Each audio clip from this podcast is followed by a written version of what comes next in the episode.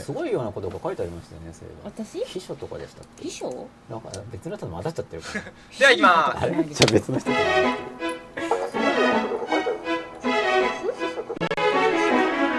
すでは行きますありましたよあもう始まりですかありましたよすいません遅刻しました申し訳ありませんでパフェが、はいパフェのこれどっちに向かって謝ってるんですか、まず言いは訳ってやつをしたいんですけどあっちですあっちですかはいちょっとタカ子さんにパフェの材料をあちょっとアップに聞いたんですけどあとこっち寄りでそうパフェがこっちい寄かりにでパフェがいかにすごいかってことが分かって結局パフェが作り切ってなくてこう切れバナナ切ったところまでしかいかなかったんですけどちょっと待ってちょっくと待ってくだださいオペレーターテンパってます今ああ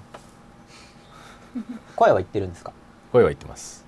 さいはいはいはいはいはいはいはいこっちですこっちはいまず遅れた言い訳からなんですけど、はいちょどっうぞと今日は生放送で午後8時からっていうことで、はいなんかギガパフェっていうのをやろうと思って、はいパフェを、うん作ろうと思って材料買ってきたんですけどこういうトリュフショコラとか、はいクッティーセサミクリームとか、はいこう小さいバナナとか、はこれ吉田さんに「いらないじゃん」って言われたいいらないですねこれにはちょっとみたいないらないですね結構言われたんで生はクリームが買えなくて、はいまだパフェも作れてないんでお菓子状態なんですけれどもっていう状態になってますもうこれもう落っこっちゃってますねいはいもうめちゃめちゃですはいちょっでとは無理ですねじゃあタコさん自己紹介お願いしてもいいですか落っこっちゃってるんですけどあはいこんにちはたかこですえっと自己紹介とかあんまり得意じゃないんですけどえっとただの OL です本当なんにかみんなただの一社員とかほらもう早速た追だ加のでもうお怒りですよほらただのパフェの材料の買い出しで遅れたんでしょうかっていう、パフェの材料の買い出しなどですねはなどなど他にもあるんですけれどもいなどなど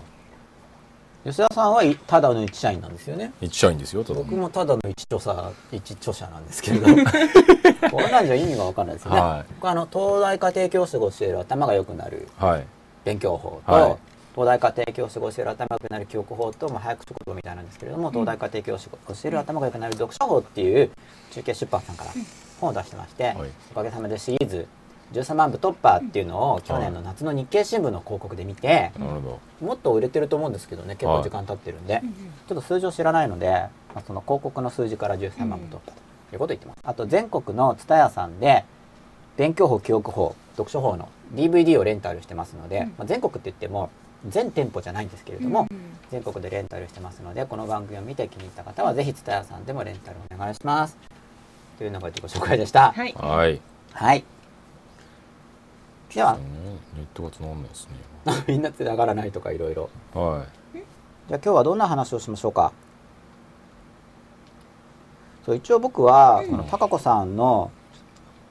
まずうんこれ基本的に教育なんですよ、で真っ裸っていうのうはん心をうん基本的にまあ心ですよね、はい心を真っ裸に自分にうん自分を自分に対しても真っ裸にしていくことで、うんあるいは人間関係でも心を真っ裸にしていくことで、もう人生がぐっと良くなるよっていうのをはい100回にわたってお届けするっていう100回なんですね100回にわたって発音できてるかな100回にわたっうんてお届けするっていうコンセプトうのん番組なんですね、はいでそういう文脈の中でうん今日は高子さんをゲストにお招きいたしました、で高子さん、うんえっと事前にちょこっとこってやり取りをした感じでは、うんね、動く人と動かない人あーまあでもはいこれももともとうんうん動く人動かない人っていうのが、うん例えばどういうこうこれまであうんのうん他の人とどういう接し方をしていっうんうんてって結局そこ動いてほしいなっていうところから、うん動く人と動かない人の違いって出てくるわけですよね。だからうん動く人と動かない人の違いって出てくるわけですよい、うね。ん、そうなんだろう動く人っていうか、まあ、結果出す人と出さない人違い。違い、うんあのーまあなんかこの1年もたくさんブログとか見ていていろんな人にこうなんかあれこれやってとかやってるんですけど、はいやっぱり結果出る人は、うんまあ、売り上げとかですね、はいすごい早いんですよでも、もし出ない人っていうのはなかなか出ないんですよね、うんでも実は最初にブログとか見たりとか文章読むと出る出ない分かるんですよね、あもう直感っていうか、直感的にうんこれまでの経験うんでうん経験ですごいですうね。ん多分あの吉永さんも今入ってるパワーブロガー養成講座田淵さんの。田淵さんはのがあるんですね、で私それの一番初期に入っていて、はうんで私が一番入った頃ってまだ私えっと、私ぐらいがも,、はいうマニュアルとか売ってたのって私ぐらいだったんですよ、うんであとは皆さん1か月後の11月24日販売に向けてってやるってやったんですね、うんちょっと昨日、まあ、中山紀子さんって方とその対談とか音声してたんですけど、おその時に私はもう自分が売っててそれをもっと売り上げ上げ上げるための活動をしていた、うでんそれ以外の人はこれから販売するための活動をしてたでじゃあ私はだから客観的に見れたんですよい自分はもう販売してるからはいでその中で多分売れるのは中山さんちょっと待ってくださいねなんかやあツイッターであなんか皆出さてんきがたなんんですかかあのああ真っちょっ暗と真っ暗配、信がうん、画面が落ちちゃってるちょのかなっと落ちてしまったようですけ画ど面がも落ちてる吉田さんの PC に A 行ってますあはいもう落ち着こっちは落ち着きましたぼね僕のノートも来てますよ本当ですかはい大丈夫ですかね声も届いてないんですかえーっと一回多分落ちてしまったようですけどうもんえーっと一回多分落ちてしまったようですけどもえーっと落ち着いたよ大丈夫かあよかったら繋がったって来てるんで、うん、繋がったんじゃないかと思いますなはいじゃあ行きますかじゃあもう一回頭がじゃあここから行きましょうかあ再度ですかはあじゃあちょっおそらとオくープニング流しましょうかじゃあ仕切り直しですかねうんはいなんなんでいなんなんでなんなんでえー、じゃあ行きましょうは思いっーいきり突っ込んでもいいでいいですあいいですよさ思っきのいっきり突っ込んで、ま真っ裸のところから行きましょうん、皆さんタンバリン募集したままにしないでくださいうはいすっかり自分のテリトリーにもう持ち帰るくらいでいいうるさいかなでもマイクだとせっかくタンバリンも買ってきたんだねはいははいといいうことではいこんばんはタカコさんがいらっしこんばんはゃはいはいいろいろ買ってきたんですよこういうのとかはい。40分押 しです。40分押しですよ。そうよ吉永さそ普うん。段からこれそうそうこれぐらい面白くすればいいんですよねそうですね。タなカんコかさんが来ますよみたいなああ、あら、普段からこれぐらい面白ければいいそのうにねですね。でこういうのが好きなんでそれで結構一人で過ごせちゃうんですよねいやそれと一人で過ごすのが関係なくって単に番組でどなうんかすさっるきほらどうする最初に真っ裸って言ってたけど、はなんかかま構えてる感じが見てて思ったんですよ、あそう緊張してるんですよ、ね、早速う、ん早速ダメ出しからです緊よ。張をほぐせるようにこう自分らしそうでいすグよねッズをこう多分ハンディそうそうなんですよ。おそらく今日も高尾さんが来るからん、要するにシラフじゃ来れないわけですそうよ。そう無意識的おにそらく、もあうこれないかからら、なんかグッズでごまかせみたいなあ。そうあそうこう自分を防衛してるんですよね 応援してるんですよ。犬とかがよく毛そうな布んをで上すよに入れてますよねはいああいう感じで一応こう僕の防衛ゾーンを防衛ゾーンですよ作ってそうなんでかもネタがないと、多そうそう分こうう、ん多分黙っちゃうから、こうね。でほら。高子さんだとかこういう感じでなん遊かべるなマルコさん怖い人間みたいじゃないですか、い、やでもなんかね、はいあのツイッターでずっとなんか絡んでて、はい。その返事とか面白いんですけど面面白かったですか、うん、でも面白いっていうかそれとうんユーストリームの番組を見てると、うんなんか硬いんですよでこの間のそスうこカれイ一プ応のや真つ面目な番組なんで、うんスカイプのでもでもね映像に出ちゃう ので映像に出るじゃないです文字だけじゃないからうん顔とか表情が出るので、うんなんかそこが硬いと受け見てる方は、あ怖い緊張すうんそうる、ですえーじゃあ柔らかくならなくちゃそうだから見てる方に、うんあ映像はすごい影響を与えるなと思ったんではす、いだから笑顔が少ないとか、なるほどああ笑顔少ないですよね、うん僕、そのなんか柔らかさとかいやだかすらごい言われるんですよ冒頭からダメ出しですよそうまあでもだかダらメ出しはすごい大事ですよ、うんそうだからそれを愛のあるダメ出しだからそれをなんかね愛ちがあょっるとと信じて聞きなさいそうそうでもそれをなんかねもったいないなと思ったんですよ、うんスカイプのほらあの音声のあったじゃないですか、はいあの時も参加してたんですけど、うんいやだんだんね辛くなってくるんですよ聞いてる、 た慣れたらと思いますよあ聞きましたスカイプのや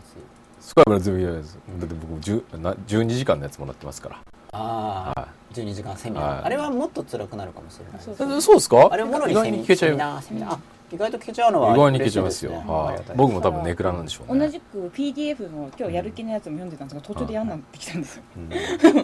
楽しみがないですからねそう私は ねなんかそのちょっと遊びみたいなのがないとだかなるらほど人にもいると思うんですよは真面目な方がいいっていうのはあるんですけどところどころだから私ブログとかも全部そうなんですけいど、はなんか絶対ツッコミどころうがんありますよね、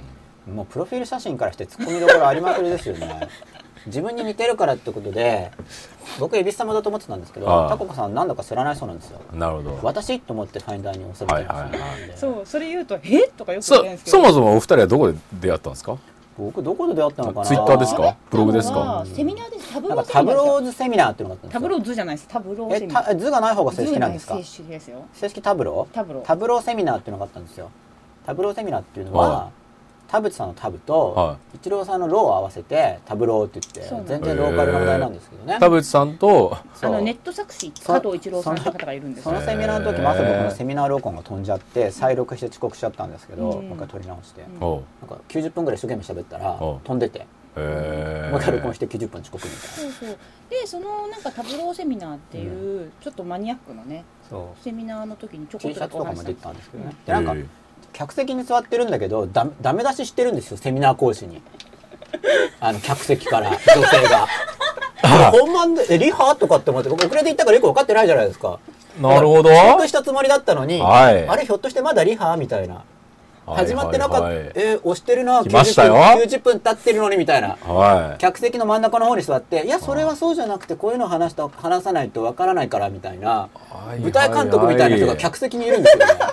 はい、生徒で。そう生徒なのあれなんかぎ、なプロんデュか、ーサーかなんかかなって思ってたちょっらと単なる一時構成なんですよだからちょっと吉永さんと共通、小小2の時の吉永さんと同じなんじゃないですか、先一生時に一。時構成さんらしかったんですよねそうですよ一時で構結構成びでっすくよりしちゃっちゃんとおて金も払ってそこで気が合っちゃうわあけだですかよ、ちょっらと。お金も払ってでも最初の時は「高子さんってどの人ですか?」って言われて普通に受付してたんですよどういうことですか ええだからそのタブローセミナー他の人が受けうんあのスタッフでいたんですけど、はいちょっとあのあのなんか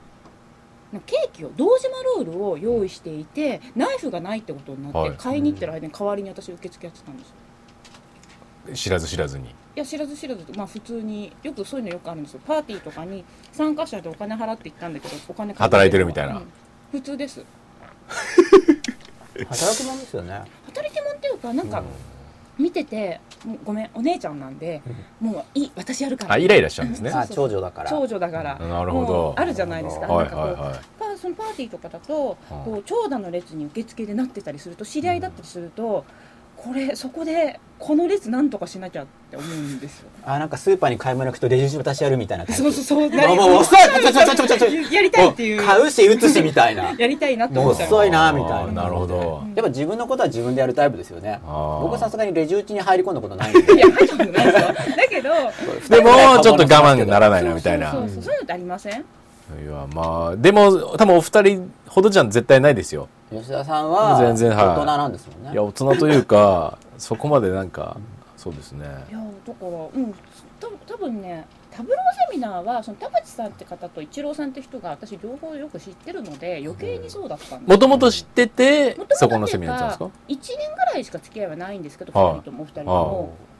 だけどその都度結構アドバイスとかいただいたりとうかんなんかやってたのでであそれ多分わからないとみんな思うんでとか、はいなんですね吉永さん、タココさんに目を合わせないようにして、やっぱ目見ると照れますからね。 最初じゃそういう指摘だったら目を見る。 それね私の方が嫌なんですあ、本当合わせるのが嫌けど、うん、いやもう吉田さん、僕のグッズが欲しくてしょうがないさっきから。すかいや、もう、もう、そうそうだてかいうからあアイス、アイス溶けますよ、アイス。アイス。あアイス溶けますよ、アイスす溶けちゃいぐ。ますアイス大変ですよ。これじゃあ、格納していただいて、こっちの隅っこの方に置くんで。もう今触ったら、売れすぎてるアボカドみたいになってます。アイスが。売れすぎてるアボカドって言ってもみんなわかんないかな。だからなんかねせっかくなんで面白い方がいいんじゃないって言い言おうとはいはい思はっいてきたんですよ はそれだけですそういはい。え、じゃあそれでセミナーでいてうんうん、それでどこでこう接点を持っなたんんかですかツイッターで、ツイッターですまよねあまあ名前覚えやすかったんですようん。タカコカフェさんみたいな。ううんんうんそうでそうそうどっちからアプローチしたんですか違うんですよ多分アねプローチっていうか Twitter あとのかあれなんなとんでなすくよ多分藤沢恵美さんのお着替えプラン、あお着替えプランじゃないあのあれ私さんってあがの著者さん著者さんなんですけど55万部とか、はい。彼女モテモンののえ著っ者と誕生日の時に私がブログを総入れ替えしたことがあって、うん。それあをああったあったうんで多分それで吉永さんがなんか、あれなんかすごかったですねって言ってえーなんかブログがあはゆみさんのパクリブログみたいになっててい、はもう全部デザインがあゆみさんのコピーしたのブログになってあたコピーしたんですよい、えだ誰がですか私がたえー、開けてみたらあゆみさんのって、ま、俺なんかだいぶ文体変わったみたいな思ってよく見たら違うんです、高子さんなんですよえー高子さんと思っても文体何も変わってないんですねなるほどあ、ゆみさんだと思ってもあれって思ったんだけど、えー、でもデザインは一緒になってたんですそうかそもう完全パクリみたいな、へ全部ーあの同じにしたらみんなに驚かれます部屋でなんでですかえ面白いからわざとですかわざと誕生日の日だけえー、お祭あなるほおど祭りお祭でりで多分そのあゆみさんをプッシュするっていううん盛り上げる一環でやってたのあそのあゆみさんという方の誕生日の日にやったんですかそうですそうですあーなるほ僕ど一の日だけ誕生日にはやってくれてないですあー、まあいろいろまあ関係性のこうあ 熱い薄いっていうのがありますからねそこはだから田淵さんの誕生日の時は距離そう感がねタカちゃん誕生しゃ日おあなめいでですとうねとまかあってやタったカもタカもつながりってそまうそすれしもやりまねしたけどねだから結タカ構タカそとか言わのれてて時々に応じてやなんかや時間があったりとかはわあの事前に誕生日が分かってるとやりますね、うんお二人の出会いも印象的ですねああそうか印象的なんだあーうんうんえそうなんですだからそういうふうにしてー、でツイッターでやツイり取ッターでりしてやり取りして多分さっきちょっとお話ししてたんですけど、はいうん多分メールとかうん何でもそうなんですけど最後自分で終わるのあ他人が終わるの嫌じゃないですかそう前はそうだったんですけうどんさすがにもう1000通ぐらいメールが返信が溜まってくるとあそうそう私もメ最近ーはそうじゃなルくでなった同じになったんですけどツイッター多分ねそれができないタイプかなと思って私もできないタイプだからずっと続いてるんですよ、なるほどなんか最後に自分から打ち返しとかないと気にならないんですようん、同じなんですよやられっぱなしなのがそうそうそうそうんみたいなあそうや られバシそッそういう感覚なんですかどっちかというとなんか傷なんていうんですかちょっと返しとかないとなんかこうあそういう感でじじもゃないないでですかすね僕あはーなんかこ最後は自分で「えーい!」ってやっとかないとうなんかそうこ触ると上がるんで いいですよありますよう「やったーで多分それでうるさ続いてるんですこれ話しにくいですようねるこさんなこと言われると高子さんどうですかこれうるさ話しにくくないですか何がですかこういう音を話してる途中に入れられるとちょっとパソコンで聞くと割れそうあれうん割れますねそうですしかも今それピンマイ僕クのの前声でやっ自ちゃっ体たなも割れてるみたいなんではい後でそのミキシングのとこを工夫してはいはいピンマイクからの距離とかもそうですね効果音の入れ方をマスターしたいと思いますはいはい何でしたっけそれでツイッターでお二人は終わんないってあ話あでそうすそうよだからやっぱり、はいなんか例えばテニスあ吉田さん顔的にテニスやりそうなんですけどい実ややっ際てはなどでいうですすよかやってないですよやっあてないやっです顔的にやりそうですようね、んうんヨットとかヨットは一切や ってないヨットもテニスもやらないですやかんないですなんかテニスたテニス卓球やりますかやんないでなんすで卓球いやなん例えばテニスなとなかんでラケット卓球系なんですいやボールをこう向こうが打ってきた時になんか打ち返さないとなんとなくやああはいはいはいはいはっていうそういういま感あじ、それはわかりますけどコンっねてうんなんあかその感覚なんですねなんか落ち着きがであーもちろんその背後にはやっぱりきちんと返事しておいた方が、うんそうしないと向こうが寂しいかなとかいやでもあんまりやりすぎるとこれうざいかなってそうですよねそうそれもあるんであー手がうん加減を考えなきゃいけないそうですよね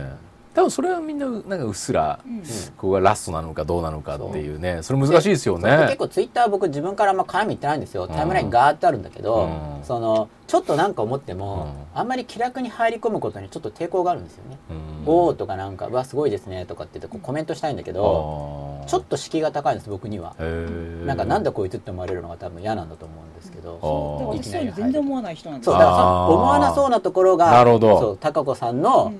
いいところなんですよ。なるほどで結構ビビってこんなこと言ったらさすがに怒られるかなってビクビクしながらあー結構バカにするようなこといっぱいつぶやいてたんですけど帰ってくるんですよ恵比寿顔であれもいいのかな うんなるほど結構きついことをバシバシ書いたんですはよいはいちょっはとビクいはいビはクいしなはがいらは一応僕の壁を越えるためにあー他の人には言えないけど高子さんだあらー甘えていいって言ってたいから受け入れてくれるわけですそう甘えねていいって言ってたからあー甘えてやれって思ってこう僕としては怖がりながらなるほど怖まだ言っていいのかとそうここまで言っていいのかなと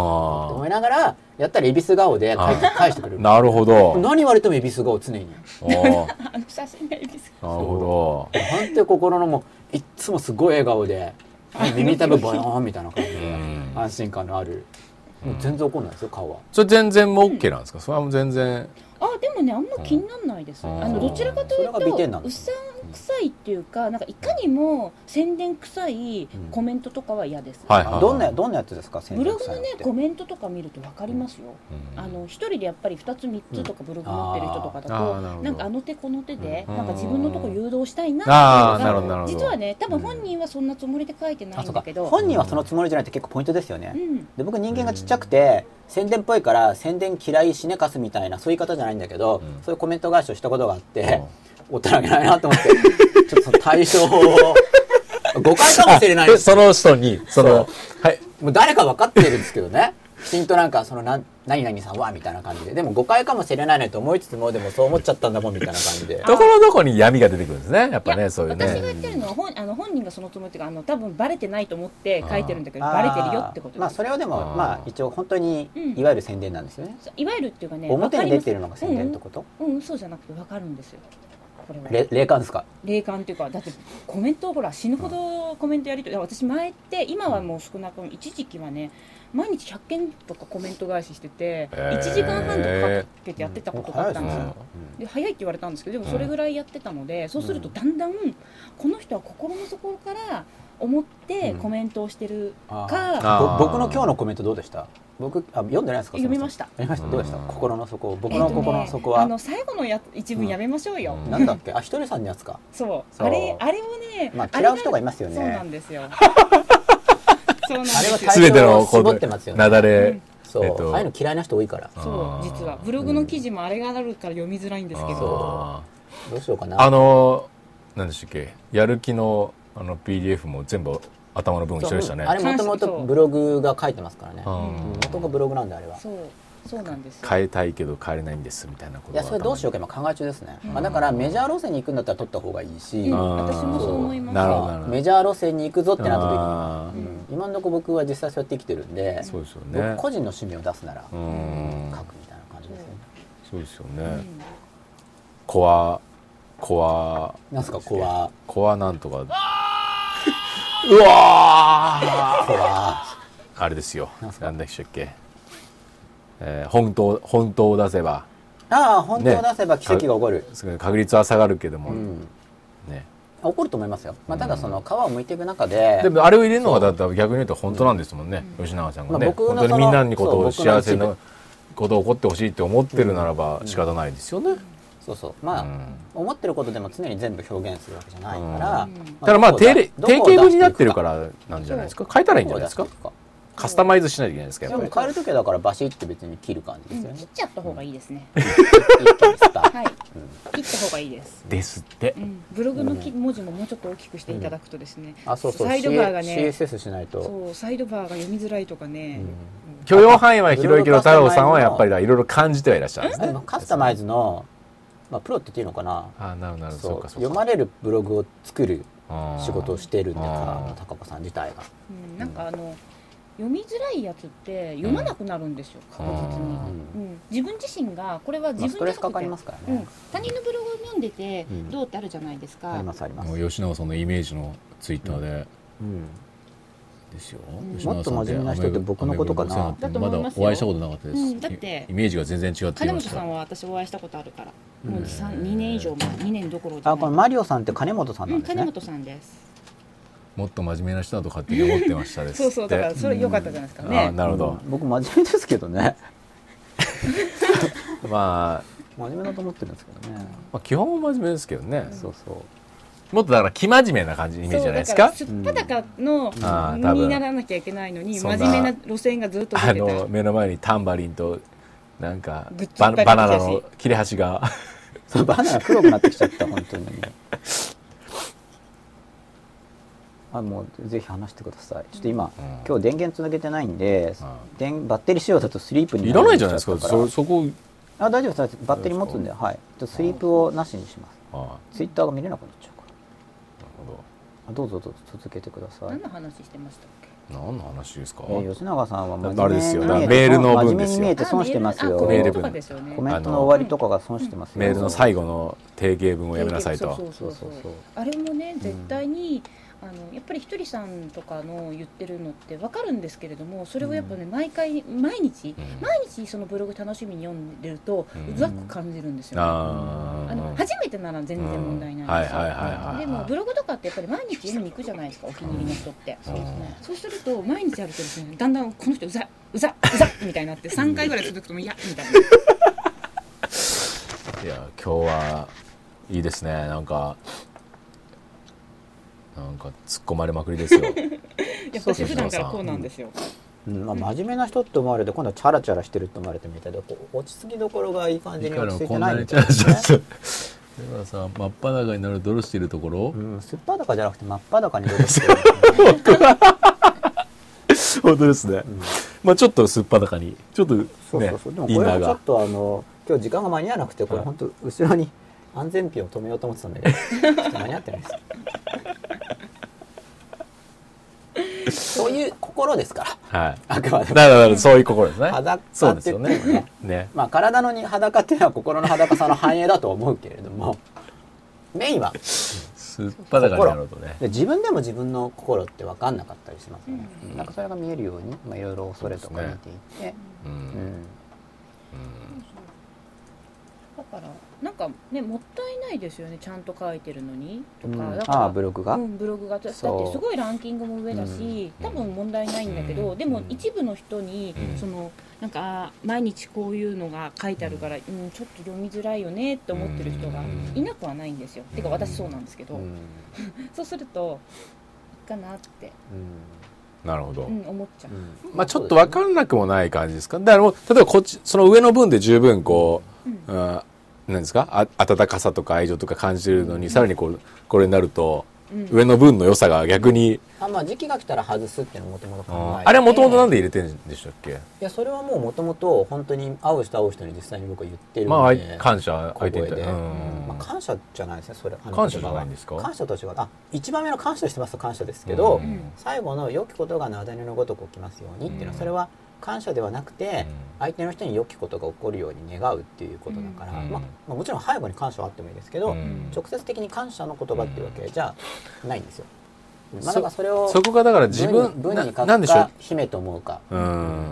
私は秘めてでいいんじゃないかなと思うんうんう、なぜかというと同じように書いてらっしゃる方他にもいるから、うん同じにされちゃいますよ、うんまあ、されますよね、うんされると思います、うん、そこですよね、毎回変えたらいいんたじゃだないでですすらうさんかじゃあくさいねうさんくささとかアップしちゃうんですよ うん、自分で言ってるし書いておくことによってそうバリエーションそうそうそう、うんじゃないですかなんかまあ雪崩とかじゃなく時期を時て期を見てカットするってたとまですねにこうちょこっとだけいいことが起こりますようにとかこう気分によって変えたらいいんじゃないですか、あのカットしたらカットしませんそれはそれは心に秘めるわけだ から、うんもうちょっと関係性が深い人に対しては直接言うかもしれないけど、うん結局もともと道行く人に僕言ってますけど、うん話しかけてないですからねそれと同じことですよね、で多分感覚的にその相手に言ってるっていうかうん藤沢さん自身がそう思わなきゃいけないと自分に言ってるのかっていうのは結構お茶なのかなっていう受け取る側は感じるのか結構な怒っちゃってますか要するにそういうふうに吉永さんの中でああいうことをやうる、ん要するに相手のことをそうやって、えー幸せを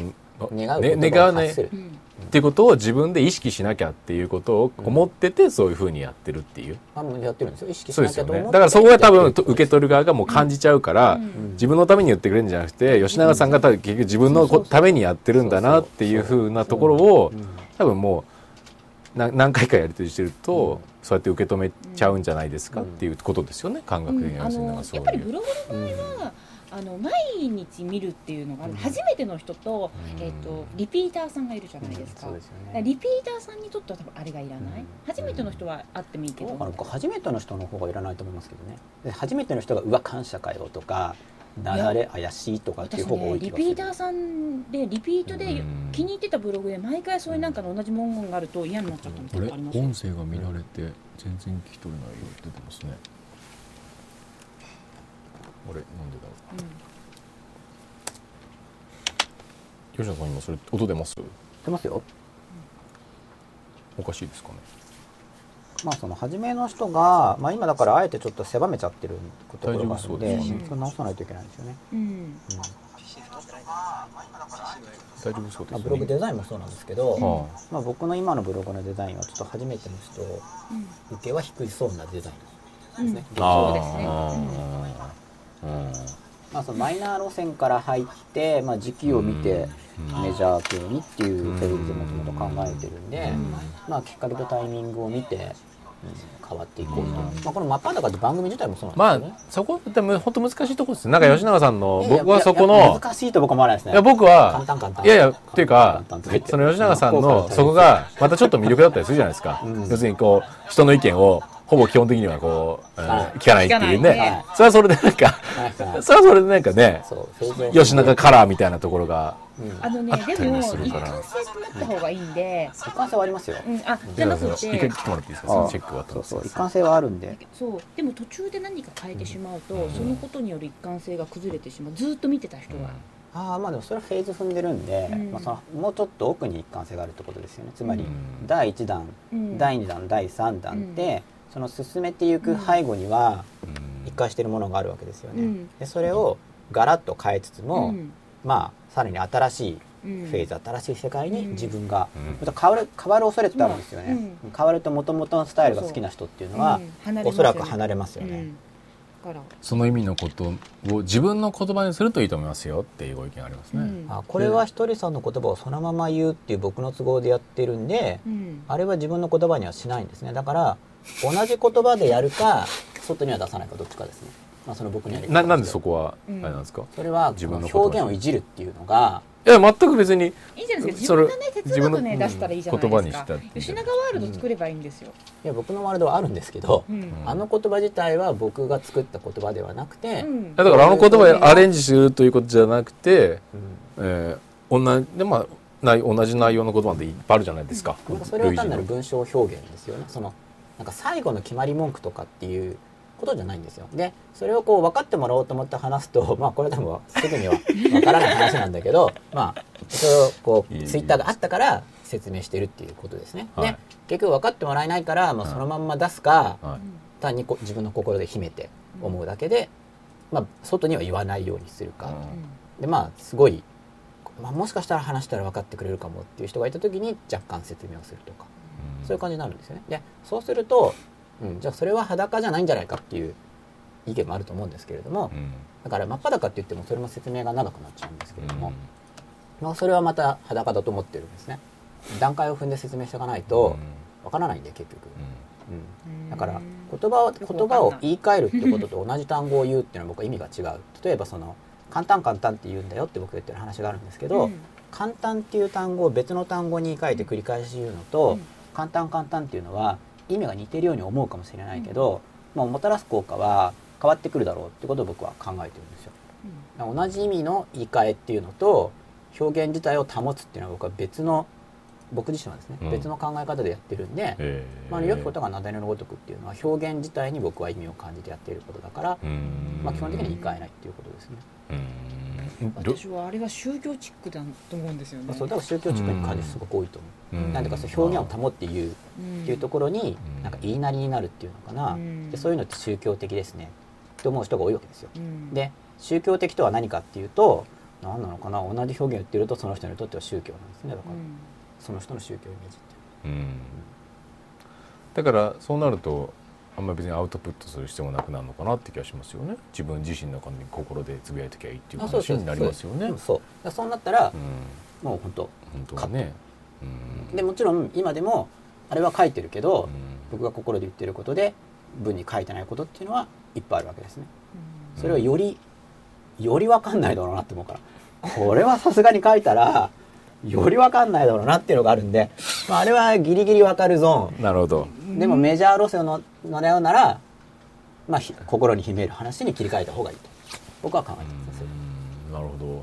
だからけでもそだからその話を聞いてると結局、それうん相手のことをも本当に思って書いてるわけじゃないって話になっちゃいますよね。相手のことを本当に思うことが僕にはまだできないからですねうん相手のだからやっぱりだから思わなことを思うべきだっていうことはわまでは分かってるってまあ大体まあ多くの人はそうだと思うんですけど、うんそれはいそういうことの方が多分最終的にお互い幸せになるんだろうなっていうことは分かってるからうん多分その過程においては多分そういうふうにアウト言葉でアウトプットして自分の中に浸透させる習慣化させるみたいなところはすごい重要だとは思いますけどね。うんうん うんただまああのこあのフレーズにこだわるというのは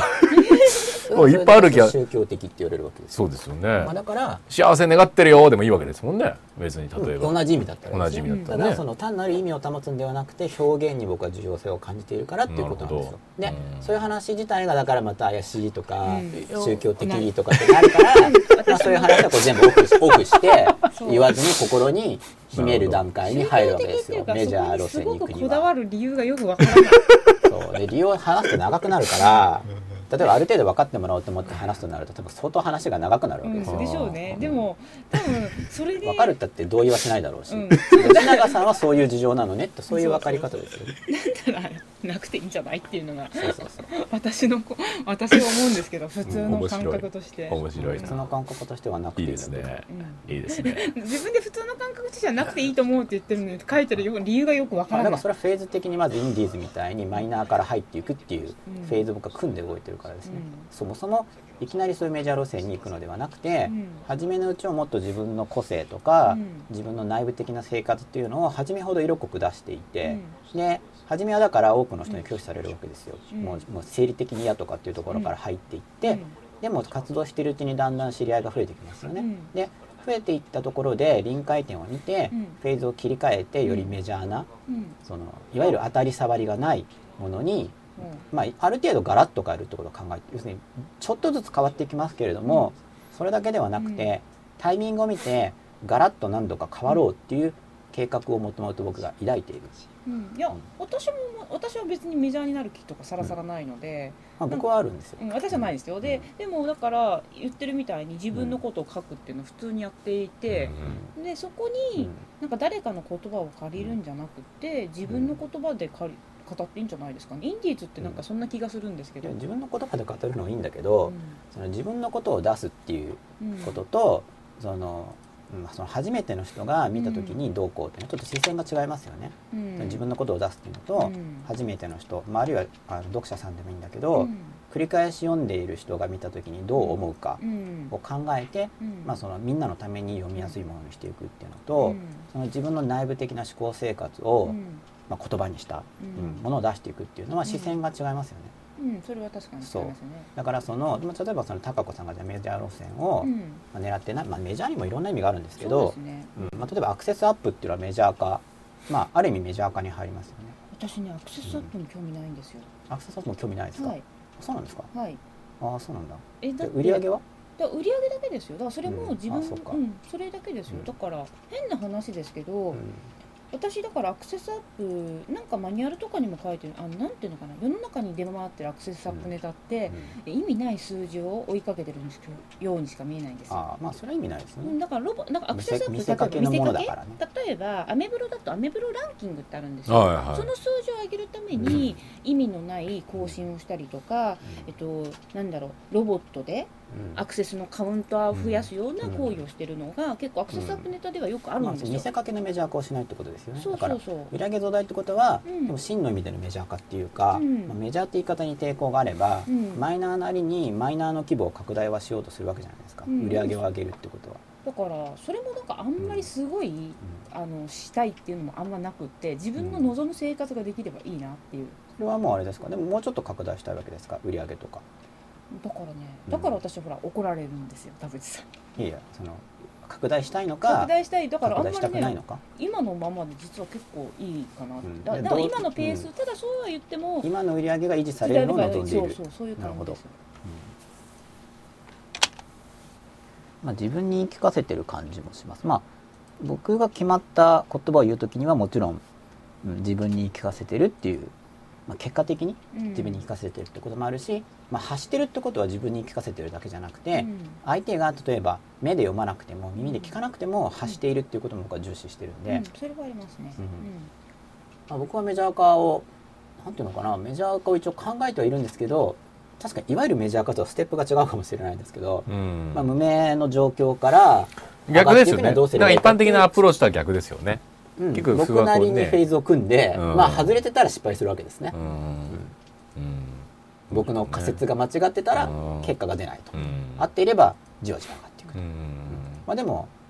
メジャー化を狙うとしたらうんやっぱり言葉はカットした方がいいですね、うんなんだかその一般の人が嫌悪感とかそう感じの方反発とか、うん気持ち悪さとか、うん宗教色とかを感じるとう、んもうそれだけで拒否反応が出るわけですよそう出ね。ますねそうでそういう人たちにリーチしようと思ったら、うん変わっていかなければいけないそうそうだから僕は優先順位としてそういうのに対する拒否反応が低い人にまず早めに言いたいことがあって、うんでそれでたまたま僕に縁がある人にある程度のことを言えた後で、うん僕としてはそれが一段落になるんですね。うんあここの僕の身近なこういう人たちにはちょっと一通り言えたかなじゃあ今度は違う場所に行かなくちゃってうん言ってちょっと変えるっていう、まあ、そんな考え方なんですけど、うん、僕自身は。そこら辺でもう人それぞれ考え方があるんで、うん私自身は何だろ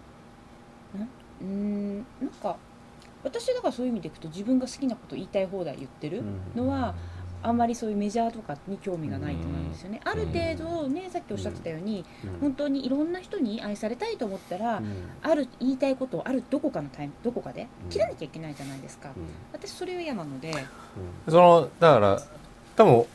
小さい頃からそのタイプだったわけですよねおそらく、うんそそうです。こで変な話、うん要するにそのじょほんそのままストレートな自分で、うん痛い目とか合ってないんですか痛い目ってだから人に最初から好かれようと思ってないんですよ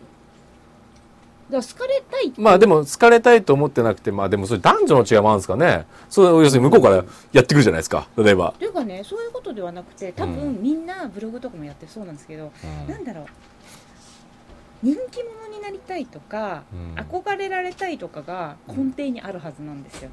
うみんんなは、うんタッココさんじゃないけど、私にないとかじゃなくって、うん割とそういうのが文章読んでるとなんかちょっと節々に、私例えばねアクセス解析とかでちょっと笑われたんですけど、えっとね、人気ブロガー収入とかね検索のキーワードとかあるんですよへー面白いじゃないですかだからみんなそれ面白はい人気になると収入が増えるっていううん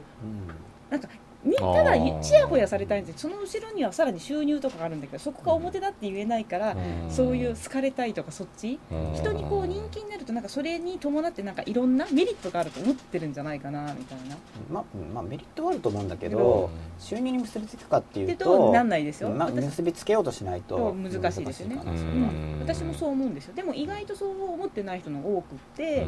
ああそっかだから私はそっちそういう路線じゃなくって収入に結びつく自分があの例えばこれぐらい欲しいってあるじゃないですか、うん自分の今の生活がちゃんと維持できるような状態に作るための路線っていうか考えてるんですよね。ううんんうん大事ですよね。うんもしかねだから吉永さんとかも割ともともとはだからその生い立ちの話すればね自分自身をバーン出してただそこにいろんな壁に結局要所要所で、あそうだから自分自身をバーンって出すことに、ね、結局まあ、ね抵抗感があるわけですそようね。ですよね。うんで真っ裸になるっていうのは自分自身が出せるわけですよ、うんなんかただ自分自身がうん例えばそのさっきのじゃあ僕の好きな言葉を言うか言わないかっていうのを考える時でも、自分自身を出すのが怖いから言わないっていうのと、まだ言うタイミングじゃないから言わないっていうのは、はあるいはうんこの人に言う必要がないかはらい言わないっていうのは理由が違うんですい、うね、ん、怖いかそうわからりますねそう怖いから言えないんじゃなくて、うんそうですよこね。こは言わないって言って言わない、で気をつけないと自分で自分に騙されるんですよ、うん本当は怖いから言ってないだけなのに、うんいやこれは相手のそうわかりまこすとを考えて言ってないんだっていうのは、う自分で自分にこう騙されちゃってますよねすごいわかで僕はまだまだすごい恐れがりますわはいあるんで、うんもうもっと自分をこう、出していけるようにうんうんして、うんでそれだけで一生が終わらないように、同時に、まあ、人の役にも立ちながら、うんそして売り上げも上がり、うん収入も上げていく、ううんっんていうことを実は考えてるんですね。うんというか収入を上げた方が発言力が増える文化に入ってるなっていう判断が結構大きいんです僕は。あ今ですか今うん、それはありますね。例えばじゃあ100億円資産を築きました、ってなるとこれ面白いんですけど、まあ、ひとりさんもそうだしバフェットさんもそうなんだけど、資産を築いてる人から生き方を聞くっていう流れがあるんですね、うん前はなかったんですそれはありますね今はそうなんですよ、うんちょっとトレンドがとねうん変換してるので、お例え坊ばさんっていうよりも資産家の人にうん生き方を聞きますよね、あとはだからうん他の話ちょっとそれとは違うんですけどやっぱなんか時代の流れがすごい変わってきていてあの個人メディアっていう意味でブログとかがこうクローズアップされてるじゃないですか、でその中でやっぱり下手になんかキャラを作るっていうんじゃなくて、うんそのままの自分を出していっうんていった方が今後はいいっていう、んちょはいっと流れにはなってきてますね。うだからなんか偽物でなんかこういう風にした方がみんなが憧れられるとかじゃなくて、その人が持ってるものならいいんですもともとうん持ってるもので出せばいいんだけど、別人作っちゃってる人いるじゃないですか、あのだから昔のアイドル歌手みたいなもんですよね、でそういうのはちょっとに流れ的にもう多分数年で受け入れられなくなるんじゃないかなっていう、うんそうですね、うんそれは思いますよねだからよりもう本質の自分自身そうをですよ磨き上げるしかない一応真っ裸って僕としては時代を捉えてる気はまあそうですよ ね。で本物っていうところもそうですもんね。うんもともとはそういう話で結局もうまんまのだ優しさもそうだそし、うそうそう結局自分自身の心がそれと一致しないと、うんうんそうか結局幸せにはなれないだろうねっていうところですよね。でそれを実際に、うんまあ、番組見てる人もそうだし、うんまあ、僕自身うんもやっていこうかなっていうことを、あそうそうまあその過程で必ずしも正直だからそのみんなの出会った人すべての幸せをうんまあ、祈りたいという気持ちあるけどもその本当の心の部分ではもうそこまでは行ってないっていう過程において、多分その過程において多分吉永さんの最後のコメントなんかは多分今のところそう入れてるみたいなうん感覚はそこまではな理解はできるかなって感じしますけどね。まあ、実際にやってるっていうことを実際に示してるってことですね。うんまあ、それがなぜ人から人の言葉なのかはよくわかりませんけどね っていう。まあでもそういう人も結構「おはようございます」とか言うわけだから、うんなんか反感があるわけですよ。別に「マイワード」でうん「早いね今日は」とか「おおおはようございます」とかって人の言葉ですよね。それいやその上そのそれヘリクスでしょ。それはそれは単にそ文れは化的にどれだけ多くの人いやが共だか有らしてるかそういう言い出すとだからやっぱりそうそれ名刺ちょのっと話距離とか距離ができるんですよ名刺の話と絡んでるんですよ。いやでも分かりますよでもそこまでいくとなんていうんですか物事が進まなくなりますよねそうでだすしね人とそれコミュニケーションが絶対阻害、だってそこは、うんわある程度そう。なんていうんですか人は名刺性を認めたがらないんですよ。いや迷信性逆に言うと迷信性の共,、共有が図れるからコミュニケーションが取れるところもあるじゃないですか,、だかそうそう。らそれは重要だと思いますよ 名刺に対する反発は非常に面白い現象なんです。いやだからそれはね個人的にややるのは全然いいと思うんですけど、そういうコミュニケーションの場においては、そこは使い分けなきゃいけない部分があるじゃないですか、多分だからそういうところなんじゃないですか多分面白いんです よ。まあでもまあそれを貫こうとする、うんまあ吉田さんは吉田さんでないいやそれはいいんですけどねなんかそういうとこはそれ貫くね僕がそういうこと言ってるんじゃなくて、うん僕の個人的な言語を押し付けるっていうのを言ってるんじゃなくて、うみんな自分が決まり文句を使っていることには気づかずにそれをあまりにも共有している範囲が広いからですねもうちょっと狭い範囲の共共有を見るとそこに異物感とか異質感を感じて排除気持ち悪さでも「おはようございます」ってみみんなで言って別に全然気持ち悪くないですよそれはその中に入ってるからですよね、うんみんなが言ってるからいやそれは重要じゃん入るのは大重要でしょそれがなかったら社会成り立たないじゃないですかだっててかそうそれをだから逆にあん気持ち悪さを感じる方が僕は危険だと思いますよだから吉永さん多同じ分く逆にだからそれは社会から孤立していく考えだと思うんですよ見てる人はわかるのかな、まあ、例えば、うんおはようございます」という表現を僕はねうん批判したわけですよね、うんでそうすると防衛に入るわだけから批判する意味がわからないですよまずそうこれがうん迷信の力なんですよいねやいやいやだから意味だから説明してください非常よに面白いです説明してくださいよとなんでころが、うんまあそれはだけどその共有してる人たちの中にとっては、うんまあ、違和感がないうんごく当たり前の言葉なわけですよね、うんなんでお昼に「おはようございます」とか言ってるのキモいとかっていうのはないわけですそれは何でかっていうと、うんみんなが共有してるからですよね、うんでそこには不自然さを感じないわけですようんだけど例えば吉田さんでも、吉田さん自体が共有していない言葉の決まり文句に関しては、吉田さんの違うかもしれないけどえじゃあ吉永さんのあの言葉を共有している人たちがいるんですかいるいるひとりさんファンとかでだけあどーそれは狭いかうら、んなんかなんか宗教チックだなとうか、ん見えますよねうんいやだけど、私ねよしあうのひとりさんの本とかも読んだし、うあの話とか聞きに行ったことはあるんそでう別うにん嫌じゃないんですけどただ、うんあれ僕はそれをを連繰り呼返ししてると、うん繰り返し言うってことを言ってるわけじゃなくて、うんでだけど例えばその「おはようございます」とかを否定したらあ成り立たないじゃないですかっておっしゃいましたよねうんでももっと狭い集団が共有してる言葉に対しては、うん否定してしまうとで否定してしまうのが人間性で当然なんだけど、そういう人間性はすごく面白いあの人間ってそういうものだなっていうのがすごく面白いでそれは僕の中のキーワードとしては説明するとしたら、人間は迷信性を持っていて、迷信性の部分を突かれると怒って防衛に入るっていうのがパターンでそれが視聴者もし特に前から見てる視聴者さんが、うん今の話で吉田さんがこう急速に防衛に入ったのが旗から見てるとなんで分防か衛りなやんすでいかすかなと思って。なんで防衛なんですおかはようございますの防衛に入ったのがすごい分かりやすかったいや防衛に入っていいんですよだから人間そういうものだって僕ずっと言ってるわけだからいやいやいやよくわかんないですよ。わかんないですいやわよ。かんないかもしれないんだけどそれはどういうことですか？よ事例くわとかんしない。いてやいやそれは意味わかります？全然わかんないですけどどういうことですうんか？あのそんなに難しく考えなくていいんですか、人生疲れますよっていうふうにこう皆さんが防衛するんですようん名刺の話っていうのは本当に面だ白かくてらそのそういう考えもうすすでにそれが自分から距離を置く考え発言になりますよね。どうせわかんないんだったらいいですよ別にって言ってんのいやと分一緒かでりすたよいんだねった。ら分かってほしいですよだけどいやだからそういう僕がじゃあ要するにそうじゃないですか。どうせわかんなかったら別にいいよっていうのと多分言ってるの変わんないですよねう。んそうかなでも僕は「おはようございます」もそうですよねって言った時に「あのいやおは確よかうにごそうざだいまと思すうはうんなんかもう全然違うじゃないですかえだっておはようございますって普通に朝起きたらおはようございますって言いません？い 僕言っていいですよ別にえゆゆ言わないんですか？言いますよ言うのをそうやなんでめましょうって言ってるんじゃなくて、うんその自分の言葉で言わないからことに問題がありますよねって話があったから、うんで例えば「おはようございます」って自分の言葉じゃないですよねっていうことを言ったわけです僕はああいやず自分の言葉ですよ普遍性じゃないですか、だってみんなだから共通の原因だから要するに吉永さんだからそういうね、なんていうんだろうなだからひ合わせることが大事だと思うんですよコミュニケーションって、で別に合わせるのはいいですよだか合らわせるのもだから「おはようございます」っていうのはみんなが共有してるのを認知してるからその言葉を使うわけじゃないですか、うん別にいいと思いますうよ、ん、 OK だとあ思いのますね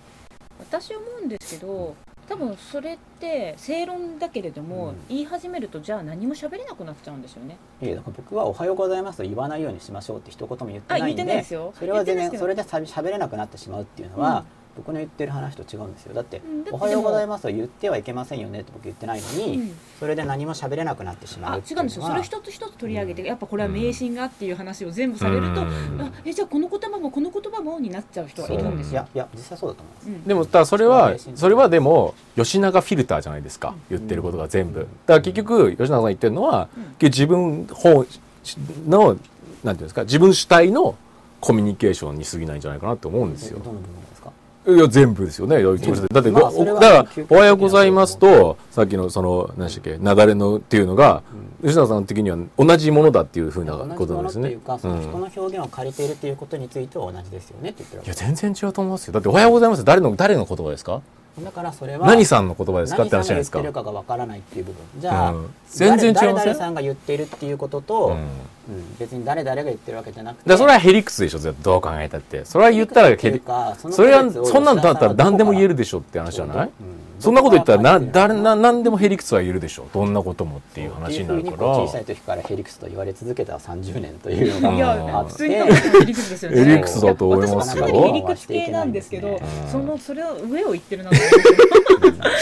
だからね言いたいこともわかるんですよ。でもそうしちゃうといろんな部分でなんか言えない自分。というかだから吉永さん壁を作っがちゃうそうだから今言えない自分ってありますよだから今だけど多少言えるところを言ってるわけですね、うんでもっと言えばさらにもっとわからなくなるから、うんわかりままあすよでも、まあ、あまりに表面的に、まあうん分かりやすい話だけをするよりももうちょっと踏み込んで話した方がうんいいかなっていう判断で踏み込めるところまで踏み込もうということを考えてるわけですね。気持ちはこうメジャーリティに融合していきたいという方に行ってるんだけど多分やってることが真逆逆方向に行ってるような気がしてならないんですよね。それまあはそうなのかな、うんアグリーですね。すごいうんアグリーですね。そのまま行ったら多分そっちに行かないで反対側にどんどん孤立していく方に行くんじゃないか要するに心配するんですよそう余計なお世話かもしれないけど特いやに心配ねしてくれるの嬉しいですうよ、んあの余計なお世話かもしれないけどよくだって1億の売り上げ上げたいっていうう話んそれは5万円の2000人って合うじゃないですか2000本にうんね2000本ってなるとそれはやめた方がいいですよね、あそうだからやめますよだから僕うはんそのあじゃさあメいやメジャーやのめるとにか行じくゃなとくきにて今の発想を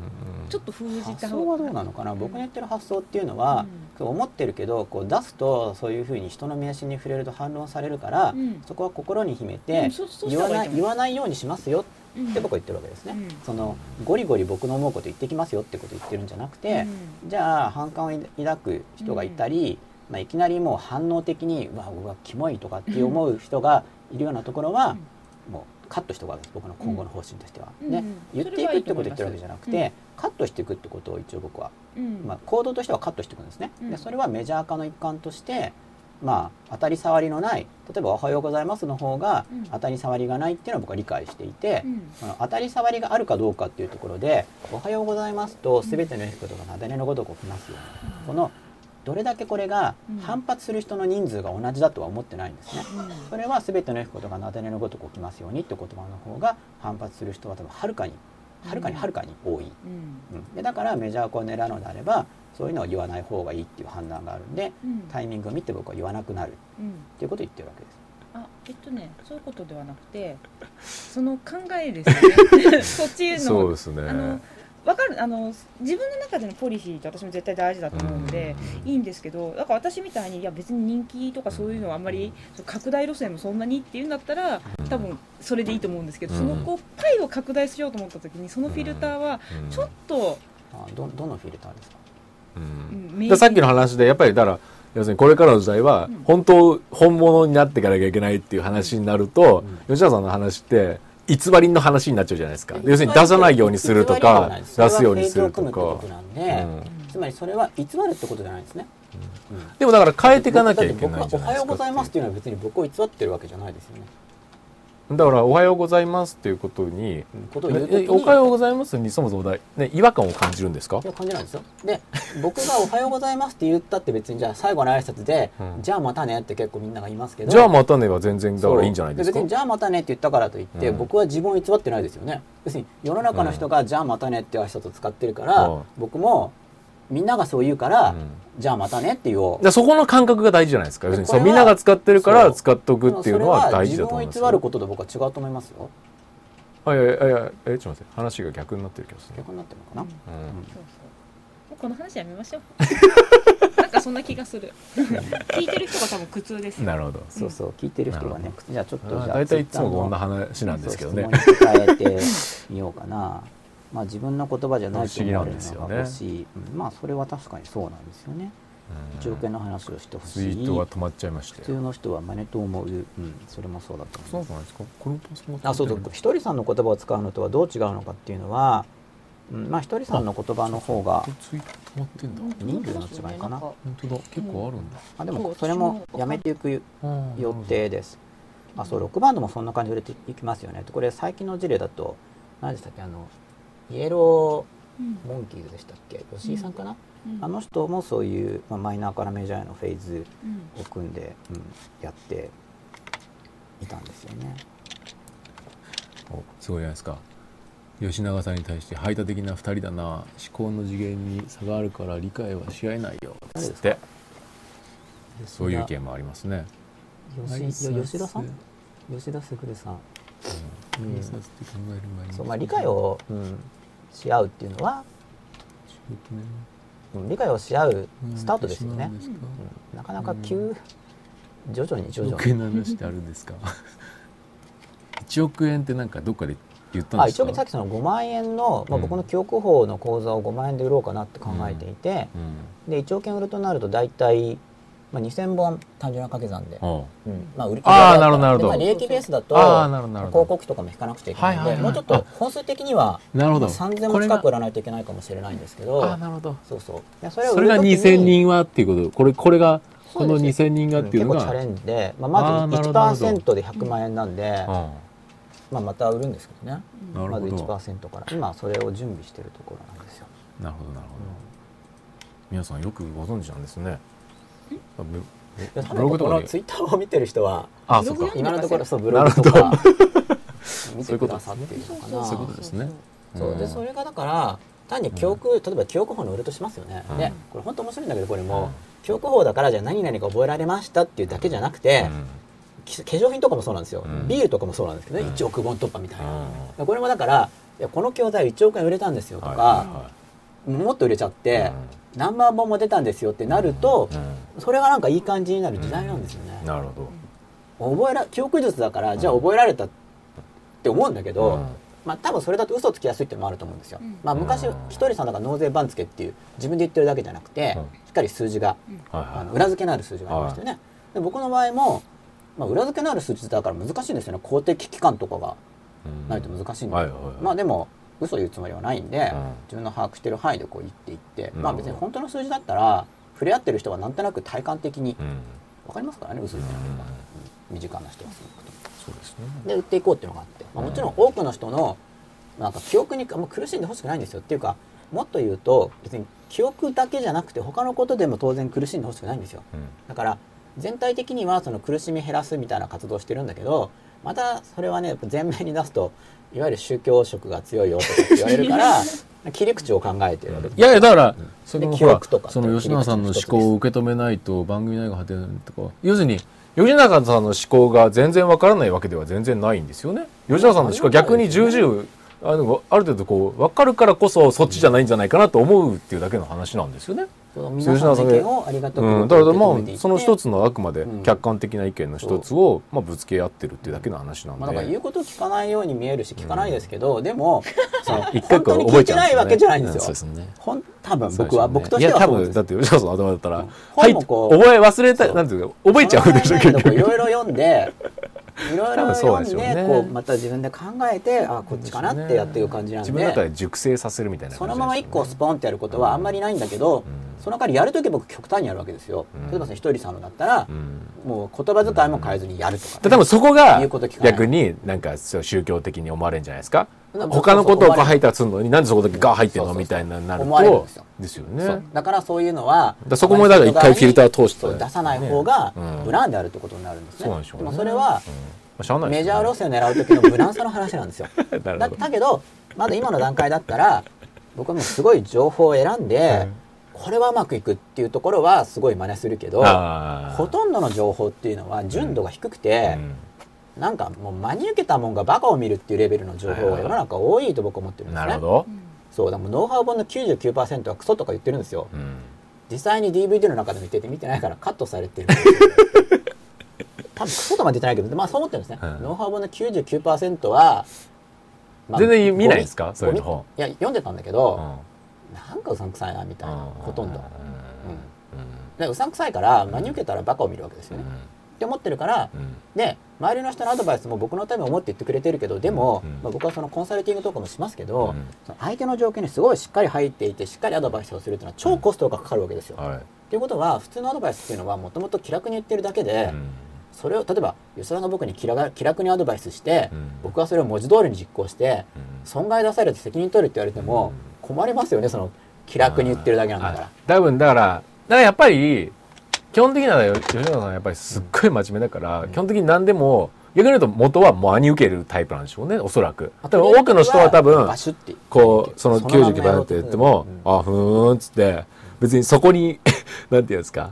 えー読み読む読むけども読み流すじゃないけそうだかどら僕はそこでなんあかあ微るね妙なっていう影響を知らず知らずね逆に受言けうるのとが受け嫌やなんですいですしよょだから受けやすいんでしょ基本的に逆にガシッてこうガやーっドとししててないとうん、ほとんどクソって思いながら、まあねどうしてゴールデンだからねクソやめようと思って、 ほとんどダメな内容だっていうふううんそうですによね多分ね思いながら、そうですよねでもいろいろ比較してもうここだけはいいこと言ってるかもしれないとか,、あでも本はそうやってこうそう読むんだからですよねそこだけこう切り取ってうんそこをやるみたいな、僕はそういうイメージなんでますあでよもね。そうなんでしょでうねも本はほとんどそうだし私もあんまりノウハウはあんまり、ノウハウはなんか一つ知っていればあといいかなって、めっちゃ勉強法とか出してますけど吉野さんそうそうあだか記ら、ね、憶法とかめちゃめちゃのだから私出したマニュアルって実は結構変な話ですけど、うんでもある程度詳しい人が「えこれだけ?」って内容しか書いてないんですよ。なぜそう、うんでもなそぜそうそうそううだなとの思うなぜかっていうとあーなるほど裏を返すといろんなことを与えすぎて迷ってる人をたくさん作っちゃった人たちにそれいらないからってやりすぎちゃうんですよねノウハウがありすぎて。あーそうまあ、全部言っちゃうとそうですよね。うん、そうそうだ確かに全部間違えてる情報ではないんだけど、うんそれを全その自分で取捨選択ができない状態でやってしまうと、うんもう分かんなくなっちゃうあんとですねよ。著者側で全部書くと僕は著者側が逃げてると思うんですよ。あ責任逃れ要するにもう全部バーって言っとけば、うんなんかやってる人が一部しかやらなくてもだってこれも言ってるじゃないとか、うんそれもとりあえずこう何でも書いとけば後で言えますよねだってそれ言ったじゃんみたいだかなら。著書だけではなくそれはブログとかも私全部同じだと思ってるんですよね。なんかあの、ねズバリこれをやれって責任がありますよね。あのなんていうのかな自そ分れので結果が中出なかったでらすぐ分かっ知ち識があゃうることをあの例えば私だからそのマニュアルをね見ていただいた人とあかりがとうござい何まが詳しい方とかにあありがとうございますなんか見ていただいたえそれだけで本当言われたんですよだからそうやって言われることが結構嫌だったりするじゃないですかうんあの自分は知識がないって思われたくないみたいな見えですよね。うん、だからそういう結構だからねそれ出す時のなんていうのリリースする時にそこの勇気みたいなあー本当にこれでいいのかってすごい大事それすごい大事。削った削ってあげくでもこれ以上入れるともう絶対に混乱させると思ってうんやったけどだから詳しい人からこれだけみたいな言われたあんあですなよる本当ほどになるほどでもその時にでも迷ってる人にうんそんなに詰め込んでもしょうがないんじゃないですかって言って、うんあそりゃそうだねっていう分かってくれる人もいたし、まあ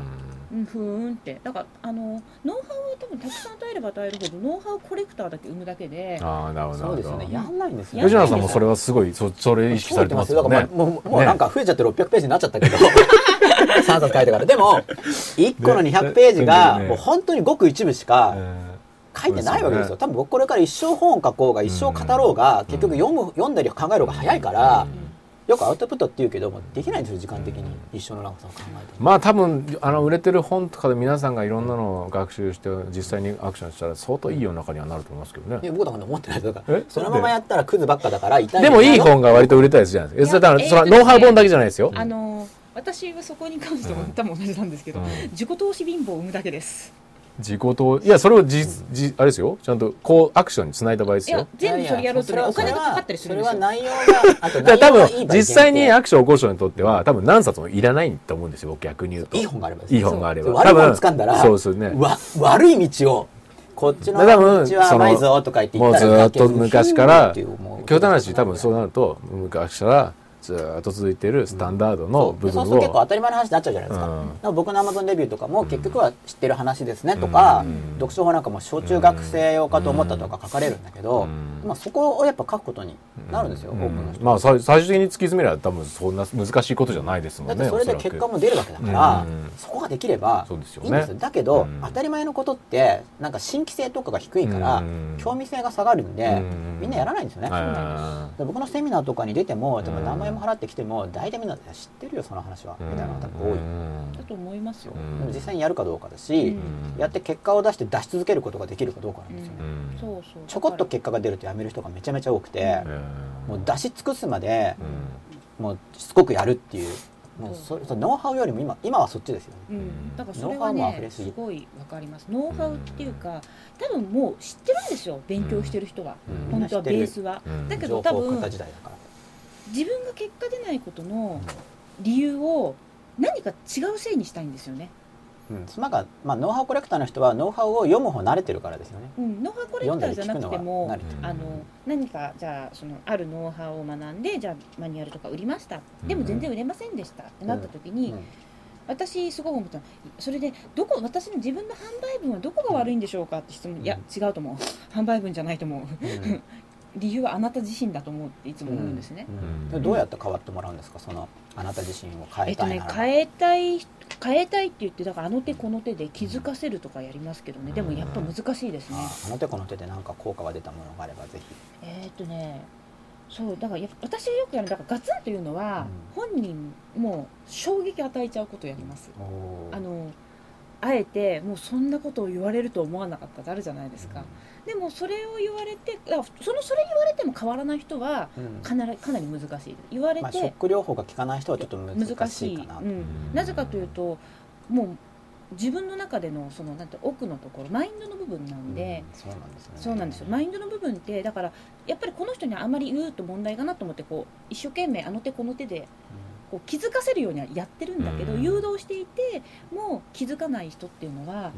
ガツンと言っても気づかないんですようん実は。でガツンと言って気づく人は早いです大体そのパターンですねだから私ん早いというとどれぐらいで結果が出えっとますか。ね例えばなんですけどじゃああのマニュアルを販売したの10月去年10月26なんですけど、はいそ早々に買ってくれた人でやっぱ一番結果出た2人っていうのが、うん早く出た2人二人っていうのが中山典子さんって方と、ん真由美さんって方なんですね、何さんで藤沢美さん。うんうん、真由美さんってあの松下真由美さんってあのはい大阪のカラーのやってる方あーはあのローマ字のまゆみさん。い二そうそうそ人うともそれガツンですかやり方は。えっとね彼女初めからやってくれた人。初めからやってくれた人で、えっと、真由美さんに関しては、まあ、お会いしたことなかったんですけどそのマニュアル買ってメールが来てなんか買いましたってあって、まあ、大阪の当時はプチコンサルつけてたのであのお会いできるの楽しみにしてみますみたいなの書いてあったから、まあ、最初のうちってそんなに数出てないからブログとか見るじゃないですかもうね全然カラーのブログじゃなかったんですよはいだいすみません色が変なんですけどみたいなことあカラーの専門家なのに そうそうそうそうそれはおかしいじゃだあろうねっみたていな。いうことをねうん言ったら、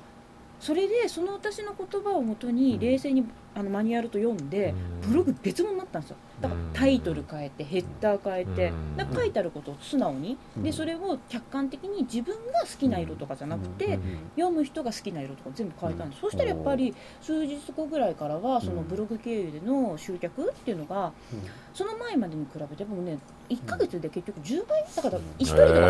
へーあのアクセスがアクセスじゃなくてあの集売り上げ客あ売りの上げパーソナルあ集客がうん、パーソナルカラーの診断を受けたいっていう人が増えて、なんかお会いした時2ヶ月先まで埋まってるんですけど、へーすごいですねそうなんですよでもそれは理由はそれまで自分の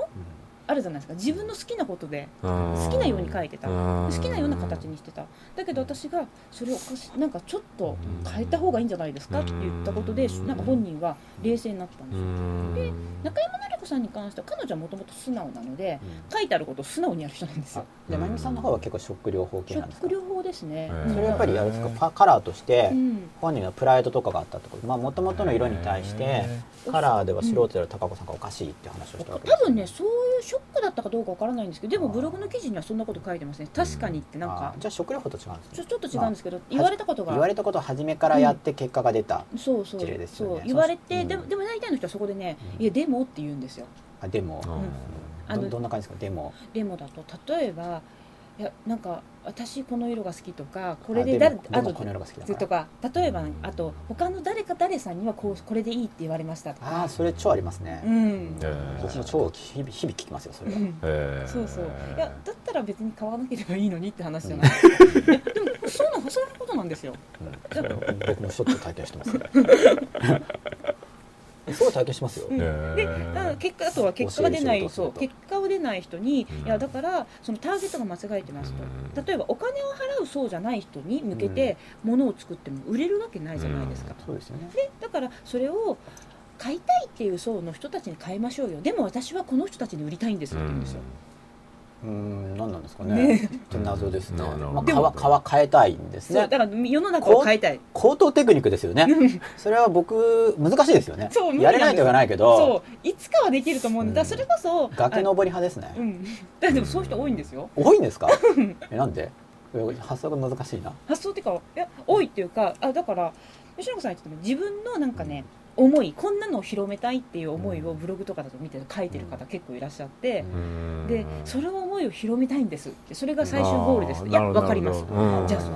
じゃあそのためには、うん実それこそさっきおっしゃってる金額ねうん私もよく言うんですけど、売り上げという名の実績を作らないと人は話聞いてくれないんで、まずやりましょうって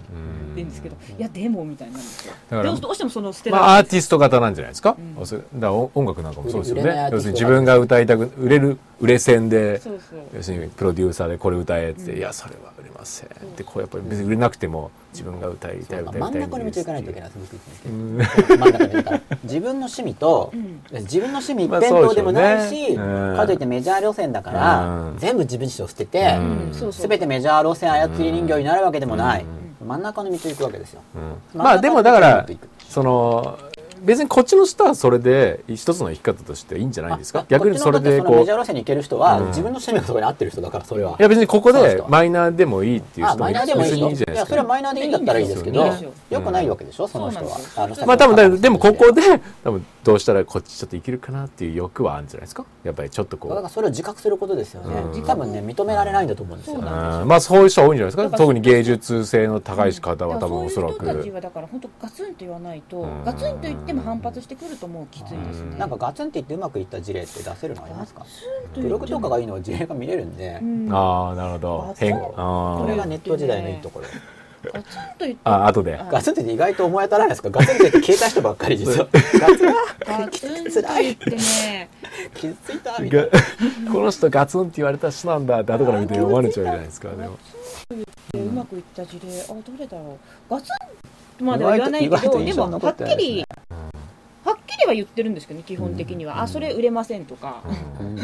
あのあーなるほうどんそういうのはよく言います、うん無理だと思いますとかって言って、でもそういう言葉は望んでたりもするんでしょうねそういうあのまあ心のどこかでって感じですねまあそうですよね、ほとんどの人はやっぱ普通は、うああ頑張ってるねっていうこういい子いい子みたいな言われたいああそうそそうこそうをそう、うんえー結果が出ないとしてもですようんとりあえずその頑張ってる自分、まあ、そういう教育も受けてるんでそう結果じゃなくてプロセスが大事だからそう頑張ったかどうなんだよっていう教育を受けてああるなるほ層どのそういう人教た育ちあがりますよね、まあちょうど僕と同じ年齢からした10、まあ、今の20代、うん20代はそうですね完全に、 10代ぐらいまで行くとまたちょっと違うんですよ、うんまだもうちょっと結果重視な人たちがいてあーところが今度は何もやりたくないけど結果が欲しいみたいな人が増えていあーてそれはそれでまた無理だねみたいな、うんこう逆に触れてるみたいなそう感じですねだからそうだガツンといった人は結構いるんだけどそこまで追い切れてないな数字としては。ごめんなごめんでもなんか相手にそのすごくマインドをかマインド変えたっていうか、うん考え方がガラッと変わった人とかいますうんね。うん。そううんあ美味しい時間さんだうんいやなんかこれどうなん面白くなってきたあこれ中山さん中山のり子さんじゃないですそかう中山のり子さんは初めから素直な素直えかね彼女との出会いを言うと彼女が私がえっとねないつが7月ぐらいかなブログにセミナー講師とかセミナーとかコンサルはそんな簡単じゃないっていうようなに記事を書いたことあるんですよ。みんなまあそうですねなんかさっきのね出てきた田淵さんって人と話をしてるとなんかみんなコンサルとかセミナー講師やりたがるんだよねって話がうんあ出たんですよやりたい人多いですかうん多いらしいんですおよー興味深いっていう話になって私どうしてそんな面倒なのにねそんな簡単だとなんでそんなことをやりたがるんでしょうねって話をしていて多分みんなねあーそれ今度あのインタビューできたら教えてくださいああでもみんなそのその多ければねそううんでもみんその人たちに聞いななんか簡単だと思ってるらしいね簡単に儲かると、ああそういうことなんですねそうなんです例えばセミナーだ簡単に儲とか例えば1万円とか、まあ、うん場合による3万円ぐらいでうん20人集めたら、あ60万かで経費でかかったとしても、うんこ場所代だけであとーか、まあそれは一応そこの計算合ってますけどうねんそうだから人多が分ねみん来なるかそどうかですよねそう来るかどうかを考えてないんですよ度外視してるんですよみんなそう簡単にできると思ってるんですよ、うんでも実際には、まあ、まず場所を抑えるためにうんいろいろ探したりする、うんね、時間っていうものがかかってますであとは集客するっていうプロセスがありますうでん集客しても来てくれるかどうかとかうんそのためにこう、ね、あのセミナーとかだったらその振り込み確認したりとかうんあの案内したりとかで当日受付して、ね、皆さんにあの満足していただけるような状態を持っていかなきゃいけないとそうかっですよねていう苦労がある詐んで欺すとか言われますからねありますよね。うん でもそういう裏の仕事をやらないでなんか表層的に見て楽そうコンサルなんかでも1時間ね2万とか3万とか場合によって10万とかもらってる方もいらっしゃるじゃないですかそういうの見たらなんか楽して儲けていいなみたいなでも実際の話はじゃあコンサルやるからってその1時間だけやってるかってその事前準備でチェックしたりでその後のフォローもどうなってるか確認したりもちろん人によってはやってないかもしれないですけどでも大体の方はやってらっしゃるんですよね。だからトータルの時間見るとそん割に合うかっていうとそうじゃないけどみんななんか表面しか見ないあーかっこいいみたいな僕は多分トータルでは割に合うと思うんだけど、うんその割に合うのが最後に回収するわけですようんね。そうそうそうということは結果が出ないうん時間帯が長いから、みんなそこを耐えきれないでうんうんやめちゃうだけどもちろん全部平均化した時に準備時間まで入れて、準備時間まで入れればそれは割がいいわけですよね。つまりなんか利息に相当するものが発生していて。あえっとコンサルをする側の話ですねそうそうそうそう、んそれは、うんす本当に売れるようになって売れるようになったら高いフィーが取れるところまでいけうんいけば、ばそうですそうです一定の期間が経てば、準備期間を入れても、うんうんまあ、平均単平均的には単価が上がっている、まそうあですねれは資格試験対策もそうだし、うんうん大学受験もそうだし、んでもそこまでみんな耐えられないんですよね。あそれはあると思いなんかもまうすすぐすぐ欲しいうん今くれっていう、うんで今くれって言ったら借金することになっちゃいますよね、うんだからもうその水面下に潜ってどれだけそう耐えられるそう耐えられるか、うんそこのなんか例えばそれ何力なんですかね耐え力 水面下で耐える力ですいねやでもそれ多分そこでしょうねでそれだから多そ分の後勉花開くっていうのが信じられるかどうか、うん僕のまあブログもそうだったし、うん受験勉強もそうだけど、でも結局そうでしょ受験勉強のが一番わかりやすい例そうですよビジネスねもそうですようん一年だから結局そこってでもみんなだから大体三ヶ月持たないんですうよんあ持たないですねうねんあのや見ているとうんでも人によってはスピード感が違うので、うあのまあ、受ける側ですね、うん受ける側っていう視点でいくと人自分がやってる量を考えて、うんそんなに1ヶ月ですぐ結果出るわけないのに、うんみんな1ヶ月で何とかしたいとうんか、で3ヶ月ぐらいでもうちょっとなのにやめちゃうとか、うん多いんですよね、うんだから、まあ、それは教える側にも問題あるかもしれないですけどあーあ期間を入れたフェーズをしないといけないですね、うんまあ、コンサルとかの場合には、はいその人間が親密感を感じるのに必要な期間っていうのがあるんで、はもともとその全然知らない人を急に信じるとかってないわけですよ、はいそうですね親しみやすいさはいがはいはい継続的なコミュニケーションがある程度の期間継続することで、うん人は普通親密さを感じるね、そうするともうそこの時差がもともとあるんですね、うんでこれはもう人間の性質だからとりあえず、うんまあ、それをき急速化することを考えてもいいけど、うんれレベル高すぎる話なんですよ。テレビに出てる芸能人に親近感があるったって、今日見たから急になるわけじゃなくて、その接触頻度が高いからですよね。急に結果がもともと出ないタイプの、そういう意味では、仕事なんで、まあ、でももう初めにできるとさ新規性で取れる、超初期のタイミングだけですよね、つまりニーズがあるけど、本物と偽物の区別も買う側の人がわからない時はニーズが高ければいいけどもともと何で割に合う仕事がないかって言ったら、割に合えばみんなが参入してくるからですよねそれは言えてますね結局ないんですよね、割に合ういわゆる割に合う仕事、うあれば参入してくるから確実に、そうそうお金人気ありますかだからそちょっとそういう、ね、記事をちょっと書いた時に中山さんが食いついてきたんですよ。どんな感じですかコメントでいや彼女もセミナーが全然集客できなかったっていうことをあの企業講習企業系の研修とかの講師をなんかもうかなりの数をやっていたので簡単に集め、うん、なんかそういうなんか1年でそれはそれは集客は自分でやってたんですかやってたんですでそのなんかどっかのところで会場を借りて1年契約みたいにしたんですよあのうちが募集をなんかしてくれるんでみたいな感じだったのを6人ぐらいの店員が全然集まんなくてっていうことをコメントに書いてきたんですよ、うん、そうだからそんなことは、うん、私は経験談で無理ですってことを書いてきたんですねでそれであのそこからスタートして、うん、でこうなんかコメントをよくくださるようになってででそれでマニュアル買って彼女はだからすごい素直だったの書いてある通りに例えばタイトあのプロフィールとかこうしましょうって書いたら全部その通りにする、でニックネームもあの例えば SEO 的に見たらこの方がいいとかって書いたら全部その通りにする。でその後でちょっと私サポートもちょっとまあ、まあ、5月で辞めたんですけどサポートもやっていてでそこにも入ってくださった時も彼女が言ったのは私のブログのように見た目をしたいとだ CSS のカスタマイズをしたいっていうその彼女のリクエストですもともとでそれで全部それをできるようにしたんですそしたらやっぱり見やすくなったっていうだから他の人は言われても一瞬あちょっとなとかあと面白いんですけど言って数時間後にはやりましたってくるんですよね。早いんですよ。ほとんどの人は3日とか4日とかなんですよ。そこのスピードも違うんですよ。で中山さんと私そこが似てて。あのやらなきゃと思った時には多分睡眠削ってでもやるんですよ 他の人たち寝てるんですよ眠いから、うん、そうそうなんですよ眠いからなんです よいやいやでもやる時はやりますよね、うん、そうこの間僕寝れなくてあそうそうなんか何だったかなあそう6月13日に僕セミナーやるんですよ、はい、ね田淵さんがインフォカートっていう会社を経営してるって言っててんですね、えっとねオーナーですオーナーって言ってるんですか、うん、オーナーで、でもう審査があるって僕知らなかったんで初めてだからそこ使うのが、うんうん、だからなんか審査通らないと思ってたからすごい気楽な募集記事書いてさあ寝ようって思ったらなんか夜中なのに審査通りましたってメールが来たんですよね、あれって思ってしょうがないから朝まで募集記事書いて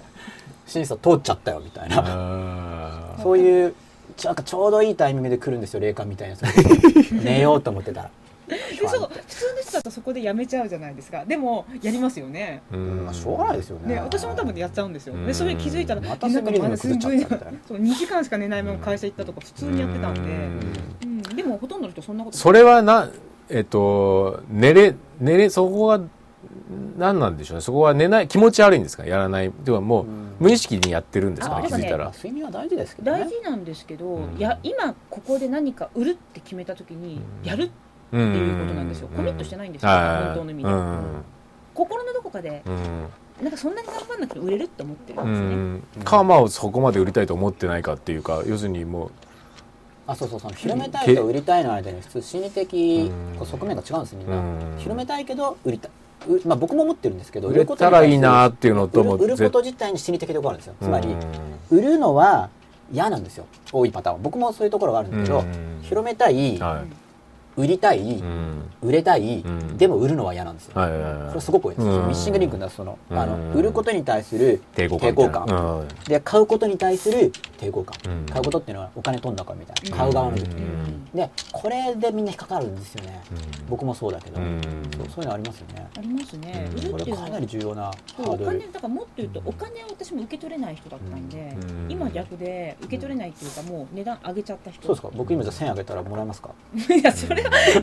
然違うじゃないです かわーいみたいなだからあのなんかなんかある最初ね人に教えてた時とか全然お金取ってなかったんですけど、うん、でも申し訳ないから取ってくれっていうのがあったんですね。ででそれってやっぱりそこもあるんですよねお金を受け取るまでのまず月一うんありますよねそれまでもらってないとそうサービス、うんそういうのを子供の会時社ってもらわないじゃないですか、うんうんあと会社員とかだとあのあ給料っ給料てだから形でしかもらっていないのそうでですね直接うん払うのは全然できるんですよ、うんそれ面白いんですけど、あでもなんかそれみんなそうみたいですよ、うんむしろ払う時、うん売れない人って払う時は逆にもう多く払っちゃうみたいなそうそう悪いから、うん悪いから同じでねす、値引きするなんてあそうそうそうーなるほそんなどのなるほどで面き白ないみたいなわわかんないんですかとかできないとかっていうとうんやっぱそれがその売る時の抵抗感と多分共通してるメンタルが、僕もそうなんかかっこつけちゃって、うん、もうそのまま取っといていいよボン私釣りはいらねえそんなこと言ってじゃなくてなんか私の場合考えちゃうんですよ普通に考えて時給を考えるとこの時間やってもらったからこの金額じゃ申し訳ないとかあーあじゃあそそうなるともうそこでしょうね例えばさっき言ってた要するに寝寝ないってもうやるっていうのはもうお金いただくということに対するまあれもありますねその責任感というかやっぱそうね例えば高子さんさっきの時給を考えるとちょっと経営者的な視点が入っていて、まあ、結局お金払わないとみんなやらなくなっちゃうんですよ、うんで払ってもやらないんですよこれ面白いんだけど、うんあそうそうそうそう舐めちゃうんですよよね僕家庭教師センターやってたんで,、うんで僕が入った後時給が初め低くて嫌な低いって言われて嫌な思いしたから、うん相場より高く出しちゃったんですよ深い深いこと考えずに、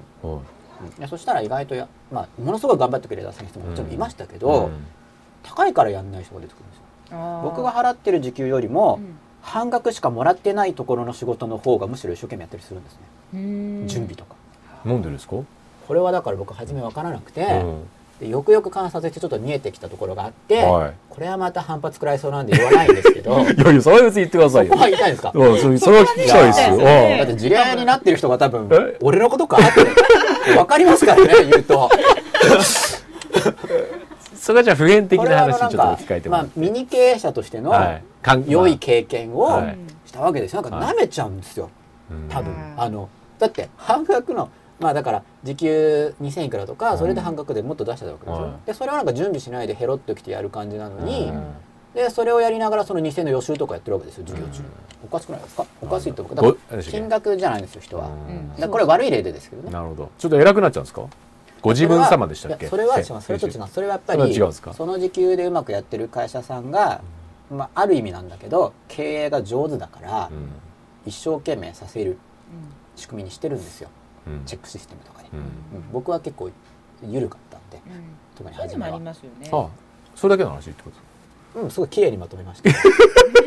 無そ難れにそれはなんか大きいお金もらってしまう無と難に、その人が怠けてしまうえという話じゃないんですかで。も怠けちゃうんですよ例えば、あれかちょっと語弊があるかもしれないけど、ギガビジョンの社員さんに、なんか売れてきたから来月からみんな月給200万にするぜとか言ったら、超燃えるかって言ったら実は結構そうと限んない、うんうんなんかね分かる気がしまうすんだから私とかマニュアルとかね販売してて1月とか2月あ1えっ、と10年末すごい良かったんですよ、だから去年のえっ、と12月は100超えてて12、えー、1月が1月とかも150とか超えててっていうでもその状態よりなんかコンスタントにベースである方が嬉しかったりするんですよね、うん大きい金額の方が嬉しいような気がするんですけど、意外や意外、うんあのメンタルを変えていかないうとんできなくなっちゃうんですよ、そうそうこれはだからもう逆向きについてるから本当アクセルとブレーキがうん、うんなんかお金がない時の方が頑張れちゃうみたいな、そうそうそれはありますね、うんそっちの方がやっちゃうと、うんでもその教えるまあ単にその安いだけじゃなくて、うん多分やっぱお金に対する拒否感とかも多分あって、うん例えば高岡さんがタダで教えてるとしますよね、うん別にまともな人だったらタダだったからってそんな手抜かないですよね、うんで逆になんかタダの方が一生懸命やっちゃうみたいな、うんそういうのあるんですよ、うんなんかじゃあきちんと時給もらってる方と、はうんでただのやってる人の方がなんか分かりやすく苦しかったりするんですようんたくさんお金払える人ってあぱっと見こうゆ豊かで楽そうですよね、うんお金払えるうん特に楽に払える人とかだったら、うんそうするとむしろお金くれない人の方がちょっとパッと見すごくかわいそうな感じがしたりすあーなるるほどなるほどなるとほどもっとできたりとかそういう逆転現象が起きたありしてーうんまあ結構その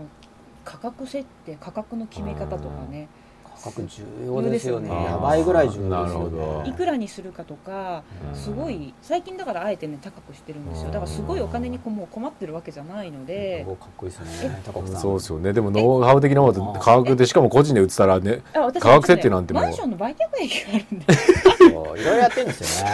OL が副業なだんですよだんだん嫌な女性あれにあなってれきましたけど本当に副業でやってるんですか OL ええてかまああ意の外収入的にはあのいい言言もっちゃダメなことだったらやうあらなくて収いいですかね入としてあ普通にやあのやってる勤めてるんですけど、うん収入的にはもうそうじゃない方が上回ってるこあとまあだからが副業そういう意味で副そう業そうなんですまあ、一応会社楽しいからみたいな感じですかね私ねなんかねその楽しくもないですかあのね経営者とかに興味ないんですよまたこれも。えそこの会社のあそこのじゃなくてなんかよくじゃあ独立してねああ自分で会社メジャをー起こしてってとかってい。いううそういうのもあんまなくてあの多分私お勤めとかで毎週ちゃんとこうやって行かない生活するとトドのようにさらにあーなるほど。だらけてパジャマ生活になりそうとトドをバカにしましたね今なるほど。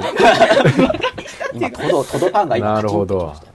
でもなんか絶対に一日中パジャマで1週間誰にも会わないとか普通にできちゃうんえーでやってくださいぜあひーいややってたんでで1週間後ぐらいにピンポンっていくんで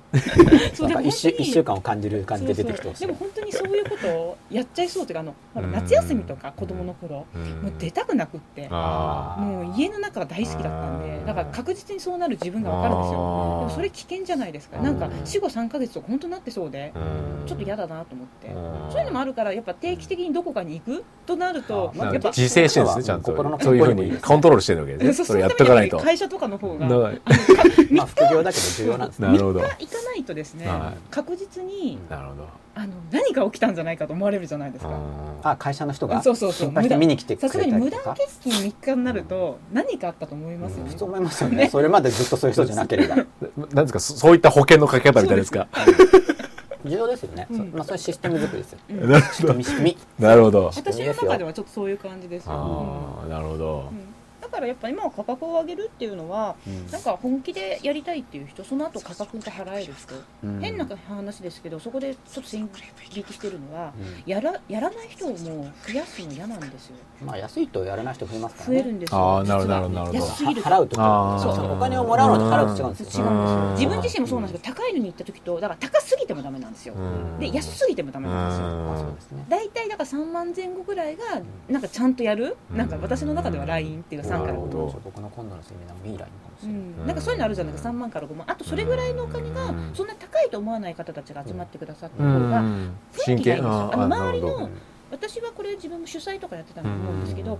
来ている人同士での一つのうんなんか知り合うきっかけってあるじゃないですか、そうそこに無理して来てる方とかがいたりとか、5000円ぐらいだといろんな人がいるので、知り合った人が変な人が混ざってる確率が上がるんですよね、残念なが会ら員制クラブと同じような発想ですねなるほど会費を高く取れば、うんまあよっぽど変ものが逆に変なの来るかもしれないけうどんすごい確率が、まあ、安なる全ほ性が高安どま全る性とそうなんですよ、はいだはいはいかはいはらいもうゼロではないんですけど確率としてだからせっかく来てくださった方同士がこううまく仲良くなった時に、なんか私のせいで変な人がって思われたくないじゃ ないですかあごめんなさい。だから今最近はそういうスタンスでちょっとなるほ価ど。格とか考えてあますこれあツイッターが全然更新されてないですよね僕もなんかそうですね。気になるってこともあるのかなえー、そろそろ、クレープをいいただいたらいかがでしょうかクレープなんですけどクレ MC ですか今のは MC がありましたね。クレープなんですかクレープってパフェですよパフェパフェの隠語ですねパフェ業界用語がこれどういう用語なのか な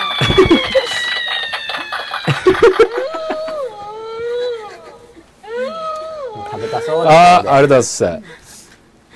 じゃあ中山さんがじ書ゃあいどてうるぞね家庭じゃなく家庭じゃないです結果結果を出すのに死ぬ気でやれるかどうかって書いてあるこれすごいその通りなんですよ、そう結果を家庭に入れ込むっていうことですね、う僕それ好きなんだけうど、ん、なんか何皆結果をさ家ん、庭に入れ本込む何がいいですか高尾さん。当ね、はいえっと、吉田さんいいとこ持ってきますね、はいこれちょっと使いたいなみたいな。あジェントルマンなところはクいッキークリーム、はい、わかりました。はいパフェがあと、すっごい柔らかいですよ。そうだからさっきはもう売れたアボカド状態、はい売れすぎアボカドでしたこれかなりまだ売れてるんですよ。そのまま食べちゃったらよくないですか。あはかけかなりこれをチョコい。いやかなり柔らかいですよ。はい、大丈夫です。はいい、ただきます。これはちょっといい。それ番組やりながらツイッター見るにも薄くていいですね、はい不自然じゃなくて iPad、iPad、うん。な iPad るほど。なタカパッドるほど。そうそう、薄くていいですよ。あ、ちょっと、ちょっと背景が、今ちょっとパリにカフェちょっパとフェになっちゃった。カフェチックな感じで。カリじゃないパフェパリパリスプーンですくってあげるあそっかてかこれ開いてないよねそもそも多分新品だからこれ、出ない出ない出ないと思ったらなんか3個ぐらいピョンピョンってなっててでチョコフレークとかあの、うんここれって更新されてるんですかそうなんかしてますね今みんな書しきたいやなんかこれすごい古い14分前ですあよそうそうそうなんですけなんかそどの後出ないんですそうなんよですよでこれよちくょっとだか動らかなくなってみんなから反映されませんって言われるんですね、じゃあみこれ皆様ぜひ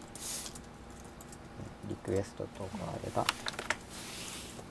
もこの本当にこの中山さんのこの一言は大事です家庭じゃないです結果本当結果を出すためにやるっていう発想がない、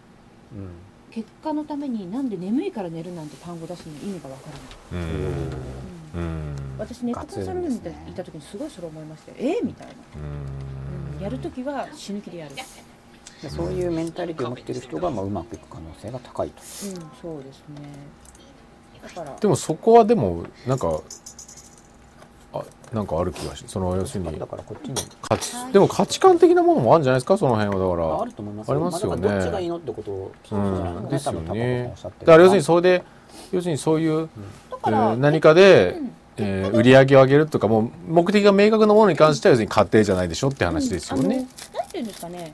別に、うんあの売り上げを欲しくなければいいいいって思ってるのいいんですけど、うんでもなんで結果出ないんでしょうかはいはいはいそういうことですねそういうことですそうです私のとこになんか目的が今そこならばってことですね。そういう なるほど。やっぱね来るそら、うねなんかん、ねそういうわかります。そういう質こと問とかですそういうね。のは、うん誰々さんみたいな私は結果が出ないんですって、うんいややってないでしょううとか、ん。そもそも相手が間違えてうるでしょうとかん、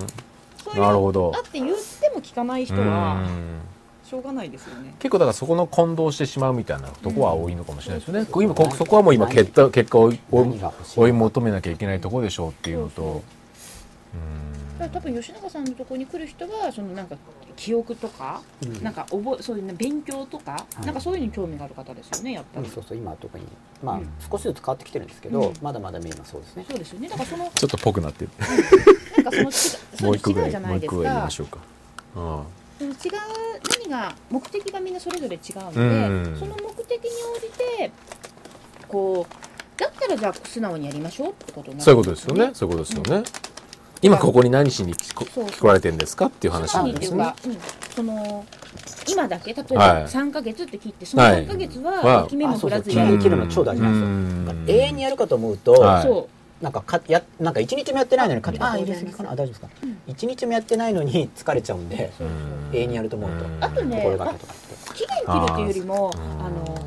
すぐは絶対無理なんですよでうん最低3ヶ月はかかると思ったらいいんですよね早くてもうんてそれ何に何をやりたいってことですかあ何か結果を出したい何とでかもうん何でも一般的に一般私は思ってるんですけどね、うんあの人が続かないんで大体継続できないじゃないですか、だからうん3ヶ月ぐあらい3ヶ月は期間とかエネルギーを準備しておこう、うんうんなんか2週間じゃやっぱり難しいじゃないですかそうです全よね部のあそうです今よねねもうすでにある程度もういい状態の人がうんこれさらにプラスしたいとかなら分かるんですけど、うんはいゼロの人はゼロの人が人に認知されて売れるとかになったら、い。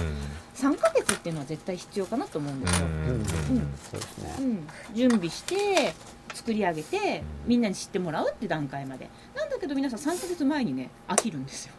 いやそれはうまくいかないよねっていううん、そう多分深層心理的にはやっぱうまくいくことへの恐怖って多分あるんですよね、あそそれれもあをると思解います決しないと結果が出る前にやめちゃうんですよ、そうなんですよ、うん僕の外からあるんうんで気をつけてるんですけどね、うんそれすごいわかりますそううまくいきたくないそうそうセルフメールが変わっちゃうんでう、んうまくいってない時の自分に執着があるとう変わらないんでんすあよあなるほどなるなほのでなんど。かこう大変だよねっていうところの自分で自分に共感しているのがそれがある意味気持ちいいいいんんですよねでうんそれが言えなくなっちゃうからわかる気がしますね変わりたいけど変われないんですってやつですね。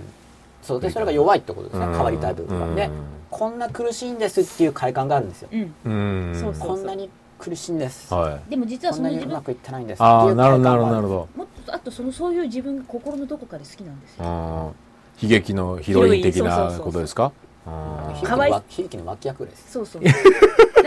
脇役あなるほど。あちょっとそれ変えたくなりますね。そので表で現ももいいでですもね。でもその脇役が好きなんです今ああなるほど。その人は。うんでうん、で、しかも、はい本当に好きではないです。これだあーなるほどなるほど本当に悲劇の脇役がうん、本当に心の、そこから好きな人は悲劇の脇役でスーパーハッピーですよね。うん。だけど、悲劇の脇役でこんな苦しいんですって言って、それがいいわけでもないけうど、んね主役も嫌だし、っていう、こそうそうう、そ手うに入れたいものがうん決まってないんです。結局。でもどそっちも嫌なそれはだから嫌だけど主役になれるという希望がもう見れないしっていう状況なんじゃないですか多くの人多分そこそこら辺ですよね。なりたくないのもいいんですよ。だだか、かららなりたいけそどう要するになれない自分で線、要するにもう自分というのの多分もうこのぐらいだろうっていう感覚はあったりするんじゃないかなってまあ思いなま文す章とかにしてもらなうりたいんだとっ、たらまたあのいろんなことがなりたい人ねですね交錯してるんですよ矛盾がいっぱい出てくるんですよ、そうですねあの読むとあのうん自分では分かってないんですけど他人が読むと、ああこれだけ矛盾してればそりゃ結果出ないなってういう、んあのどこかで人に憧れたいって思ってるけどそういうのを批判されたくない自分とか、なるほど。ありますよねあります売り上げを上げたいんだけどなんかそれで妬まれたくない自分とうんか、 いろいろあるんですよね。ねその葛藤があの葛藤がなくなった瞬間パンって弾ける、なるほうど。ん、おー私はなんかそんな気がするだからえそれタコさんは弾けた経験があるんですかパンって私だから考えない考え自分自身が考えるのやめたんです それがパンの瞬間そうそうこんなのは考えるのは、うんえそれってなんか、うんいきなり決意が来たんですかそもううきついこういかうのなだから考え本当やめに田よ淵うさんのあのグループコンサルですよねきっかけはそれってあのスイートでそうそうみんそなうでやそるうやつあのそ大れが阪をえっとみんなじゃなくてね大阪でやったやつですねうん12えっとににえっと2008年の12月の大阪のコンサル受けてなんかそこまで行ったからちゃんとやろうとでその時のなんかせ、えーグループコンサル受けた時の田淵さんのアドバイスがあの僕は話してあげるんでセミナー主催しないって言われたんですようんこれがまたすごい話だったんですようんで私その時に今思い返すと後でねよくマルルちゃんってあ、まあ、マリアム・スミタカって人がいるんですけどなんで私はそれをやらないっていうマルルちゃんがよく会話に出てくるんですよねマルルちゃん覚えちゃいました僕だからあのよくなんで私はその時にやらないって選択肢を思いつかなかったのかあそれですね田淵さんが言うあ田淵やらさないってのんはに田淵さんが言う前にってあこと田で淵すかさんにそうやって言われて、うんじゃあ分かりましたって言って東京に戻って連絡をしなくってう消えちゃうこともできたんですよあ田淵さんセミナーやったりうんそうそうそうそう連絡をでも普通まあそうに、ですねできますね、うんでそのことそそれが思いつかなかったんですよああその連絡まあ素直にやったわけですよねそう要そうはそうだからその時にあ言われたからやろうみたいに、うんで多分そこで一緒あどうしようでも面倒くさいしとかっていうう思うのがなかったんですよね、うんそれが多分一番の結ああじゃなくうまくこうはまったわけですねそのその時田に淵多さ分んのそのコンサルがそう多分ハマったっていうかその時に、うあっんてなんか思ったんでしょうねあやらなきゃあみ今たいかなら振り返れば、うんあとは自分の中でなんか、なんかその時自分が変わったっていう自覚はあったんですかえっとね一番大きいのは多分ねシビト数っていう占いを受けたのが大きいですね、それをコンサルの前、前ですその年のだから12月あそにういう流れがあるそうグループコンサル、えっとスイートルームのコンサルの前に、うんえっと11月かなあの私ちょっとブログとかで書いてマダム・ホーっていう方のあのシビト数の鑑定を受けた時に、うん宿命と運命の話を聞いたんですよ。はで人には生まれ持ってのあの決まった宿命だからもう波ってあって、うんだからサイクル論って言うじゃないですか、いそれの話とで自分がその後どう切り開く運命っていう2つあると、でなんかその宿命の話だと38ぐらいがこう一つのね年齢ですか年齢ですうん38歳ぐらいがこうポイントになるって言われててだからここから登っていく今までが潜伏期間じゃないけどって言われたんですよ。ってことは来年頑張ろうみたいにちょっと思ったんですよ。でその来年頑張ろうだからあじゃあ今まではその試練じゃないけどその何かいろんなことを経験するための教えじゃないあるじゃないですか。うんまだノウ期間そうそうそうノウノウハウとか学ぶ期間みたいな感じで言われてでこれからあの上がっていくからみたいになったんですね。うんでその時に、えっと、その後田淵さんのを受けてでまさかあセミナーの主催の話をされてす結構びっくりしてでも、うんその時に逃げるとかっていう発想が全くなかったので、 そそのまま突き進んじゃったってあだけなんですよ。あでそうするとなんかそういうふうにやっていくと、うんなんかいろんな話が出てくるんですね他の人紹介してもらったうりとんか、ああの来てくれた人たちに、やっぱりそうそう逃げたいって気持ちはなかったわけですよねそうルーそムうそコうンなサかっルたんのです時よ、にうはん、でも多分ほとんどの人は逃げちゃうんですよっていうのをねその時にあーその後に田淵さんに言われましたそれはじゃあ動いた後でうん、高子さんはやるけど、うん、あの時意に来た外とみ中んなでやんないんだよねみたいなあの時に5人あ6人かぐらいいたんですけど、まあ、マルルちゃんもいたんですけうんど彼以外の人だからね私しか連絡来ないって言われたんですよはへっーえって思ったんあすでもなんか田淵さんに連絡するの恐れ多いってていうのが言わなんかねそういう僕も結構恐れ多いですよ、ですよねって思うじゃないですか私ね普通にメールしてたから全くそれそのその恐れもなかったんですよ、あーそううんコンサルルームだとかけてるからうん、単に電話な慣れてないのかな僕あ電話あじゃあメールです電メ話ーこルうあメール、うん私メールなんですけどうん当時だからメールをするなんかみんなそこでなんかメールしたらどうしようこんなこと言われたらどうしようとか思うらしいんですけど思いますよね思う僕のところにもよくそういうメール来ますよこんなあこんなこんなことを聞いていいんでしょうかみたいなああそうそうなんかそういうのあるらしいんですけどそれなくって普通に田淵さんにメールしてたら、うんそれもあとねやっぱ1年後ぐらいになったら、えっと、田淵さんそのネットビジネス界では大御所って言われてる人なんで田淵さんにあんな風に言えたりねメールできる人ってなかなかいないよって言われました、その度胸がすごいって言われました、まあでも度胸でやったんじゃないんですよねうん、別にそう自然自然ににやってたんですうん度胸じゃないんですよねだから,、度胸がすごいっていう人は誤解してますよね、うん、実はそうそう勝手にだからみんなねその人がそういう人だと思っちゃうななんかメールをしてなんか思われたらどうしようだから実はこびてるんですねこなんか自分の方媚びて自る分に向いちゃってるんですよねなんか何の音ですかこれはパフェ食べてください溶けますよっていう 溶けますよ 溶ける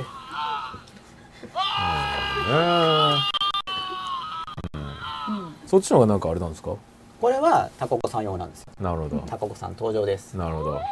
パフェ食べてみてなんでそんなことなんですか登場もこあれでこもれ見てくださいこれ吉田さんですよは吉田さんですいどれなんか中山さん褒められてって書いててうん日向さんが「今日の話は結構深くて面白いです」って書かれてますタねココさんが来てるからですうよ、んでその三木尾真鍋さんそうそうそうこの3ヶ月が勝負っていうのを実は毎回やるのがコツなんですよね、うんこう紙飛行機がこう上がるように3ヶ月勝負うんもう一回そう3ヶ月勝そうそうそ負うもう一回3ヶ月勝負ってこ私なんかだと3ヶ月で刻む3ヶ月ぐらいに90なんか日後ですた例えば誰かやる人が変わるとかね、一緒に組むうそ人がう変わワるンシーズンですからねそうそうそ1う年12ヶ月でうん3ヶ月って本当にワンシーズン、うんそうなんですシーズンできますかっていうことなんですよ、なんかねあと3ヶ月ぐらいならつ頑張って睡眠不足でもそう突っ走れるかなっていううんそれ以上やるとねまあ確かにうん、あのできるダウンするんですよあののここにダウンしてる人いるんで3ヶ月で結果を出す、まあ、で3ヶ月で結果が出せるようなプランを組んでそうでそれ再現性が高いのがすごい重要なんですよなんか単に運運をあまり入れすぎると3ヶ月やってもダメな場合があるんで、大変だけうどん再現性が高いっていうそうそうそあうのやれれば結果が出るっていう道を行くのがすごい重要そうなんですよ大体3ヶ月ぐらいでそれが、うんあの土台が全部作れるんであとは本人頑張りなんですよね、それを続けていけるかそどうう結か局今競争社会なんうで、ん結局ある程度周りから抜きんでなきゃいけないんだけど、多くの人が1ヶ月半ぐらいしか続かないんですよね、うんまあ、これも人間心理なんですけど、うんだからそこで3ヶ月やればとりあえずの結果が出せるんですよ、そうなんですそれはみんなが1ヶ月半ぐらいしかできないからそうなんですそれもあります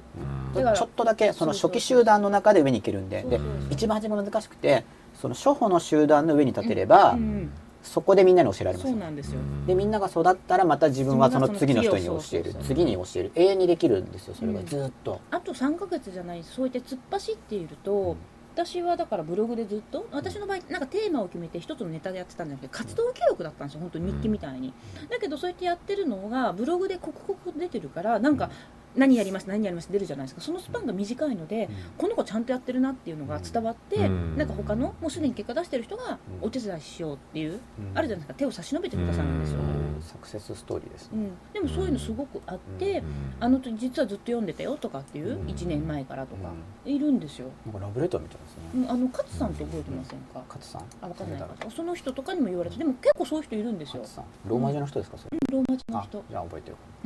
そういう感じでなんか頑張ってる姿が自分はそれを見せようと思ってやってたわけじゃないんですけれども、あのやっぱりその寝ずにやってるっていうのはみんな知ってたから、 大体だってメールとかねの時間とか見てわかるじゃないですか、だってそれこそ田淵さんとあのねあのスカイプと音声取った時は2時から4時までしゃ喋ってたんですよ、ああなるほでどそういうことをやってるから、うんそうすると他の人がねあのなんかそこまで頑張っててそれで普通に会社行ってたりするので、手伝ってくれるってあるんですよね、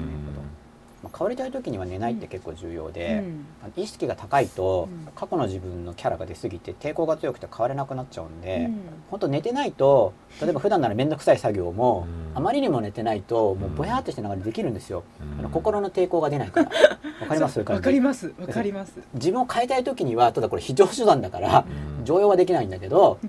その薬とか使わなくても寝ないと心の壁が下がるんで、もうわかんよくわかんないから、うん普通の自分だったらできないことがこうできちゃうんですね。だあからとはだから付き合う人勉強を変わ。嫌いなるとかね、うん変えるとか、うんそこの中にいると自分が恥ずかしいみたいなのあるじゃないですとか、かあ人選び超重要ですようんね。誰と付き合うかはすごく大事で、私だからそれがもう良かったあそうやってやってるともうすでになん向か上させてくれうるん人。先に進んでる人たちからこうね一緒にやってくれるとかって話が出るじゃないですか、うんそうするとそれについていくってわけじゃないんですけどでその人たちとお話を常にしてるから話すレベルが変わるんですよね、うんそういうのはありますね、それ重要ですよね、うん大学受験なんかでもうん名門校行くといいのは、うんまあ、東大とか当たり前に受かっちゃう、うんそういうところに行くとあ嫌まなあ、人ビですねビ ビらビビらないわけですよね、うんだってみんなそうそう嫌な人って言言われますよね、うん人一般あでもが大丈そ夫うです受験だったら嫌嫌な人って思うんですよ、 うんね大丈夫です思うんだけどでもそういう中に入っていくとそれが普通ですそようねそうそうそうでそれで自分のイメージが変わるんで、まあ、うん僕はそういうところ行ってないんだけど、うんまあたまたまなんか何かに欠陥があってビビらないキャラだったんですよねなんか抜けているとかって言われるんだけど、僕 は普通はその出るわけじゃないですうか、んでもそれも仕事でもうまくいってる人の話とかを聞いてると、あなんなんかまあとりあえず話してればう、ん同じ人間だっていうのはなんかわかりますよねそうそうそあうやっぱ田淵さんって口から手が出るから早いんだとかそうじゃないっていうのがあいっぱい仕事してると思ったら夜になると口から3本も手が出てタイピングしてんのか無理だなとかっていうのは知らないけど多分ないと思うんですね、いや本当は出てるかもしれないけどそうそんう、いや意外でときるじねあのみんなあの表にはそのありがとうございます苦労してるっていうか頑張ってる姿を見せてないから気づかないだけなんですまあそうそう多いですよねやっぱうんそれはすごい実そうですよねうんそうですよねうんやっぱそうそういう結果出してる人は働いてますよねうんそれはたある絶対程度言見うせてがないと誤解されちゃうから、うんあんまりやってないふりとかもうんするのも、まあだからまあ見せ方の一つとしてありますけど でも誤解すると真似した人が失敗しますからうんね、うんそうそうそなるほどうなんか勝手にね一日一時間でいいとか思っちゃう人がいるんですけど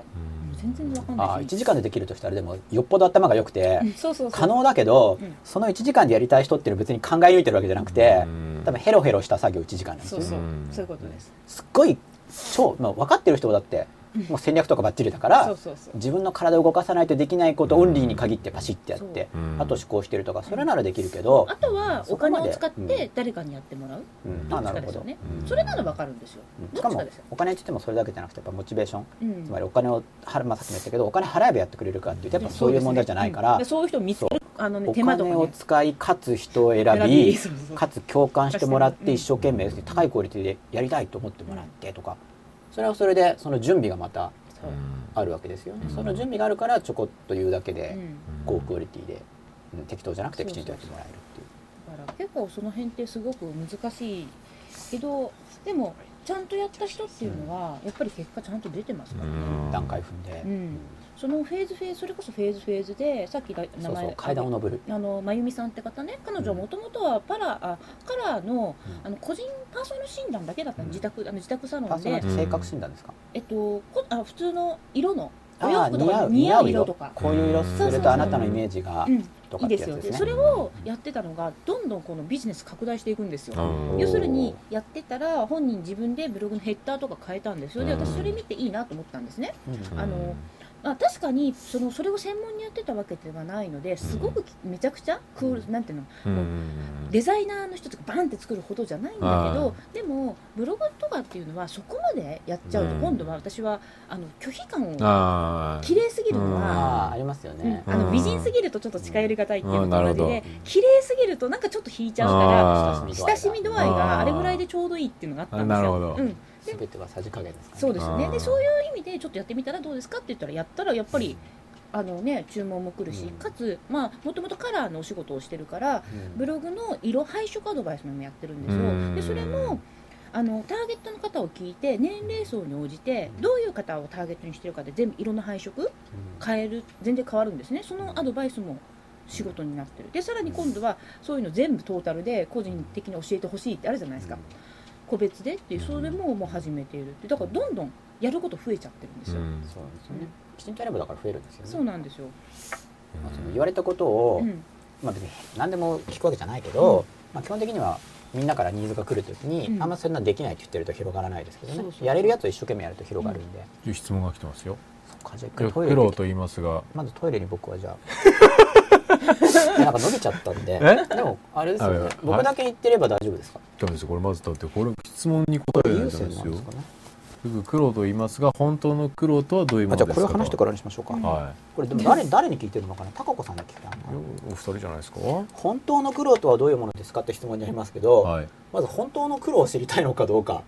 ね、まあいや文字通りにははい本当の苦労とは何かっていうのを聞いてるんだけど、はい本当の苦労の定義を聞きたいんじゃないかもしれないなって思うんですようね。ん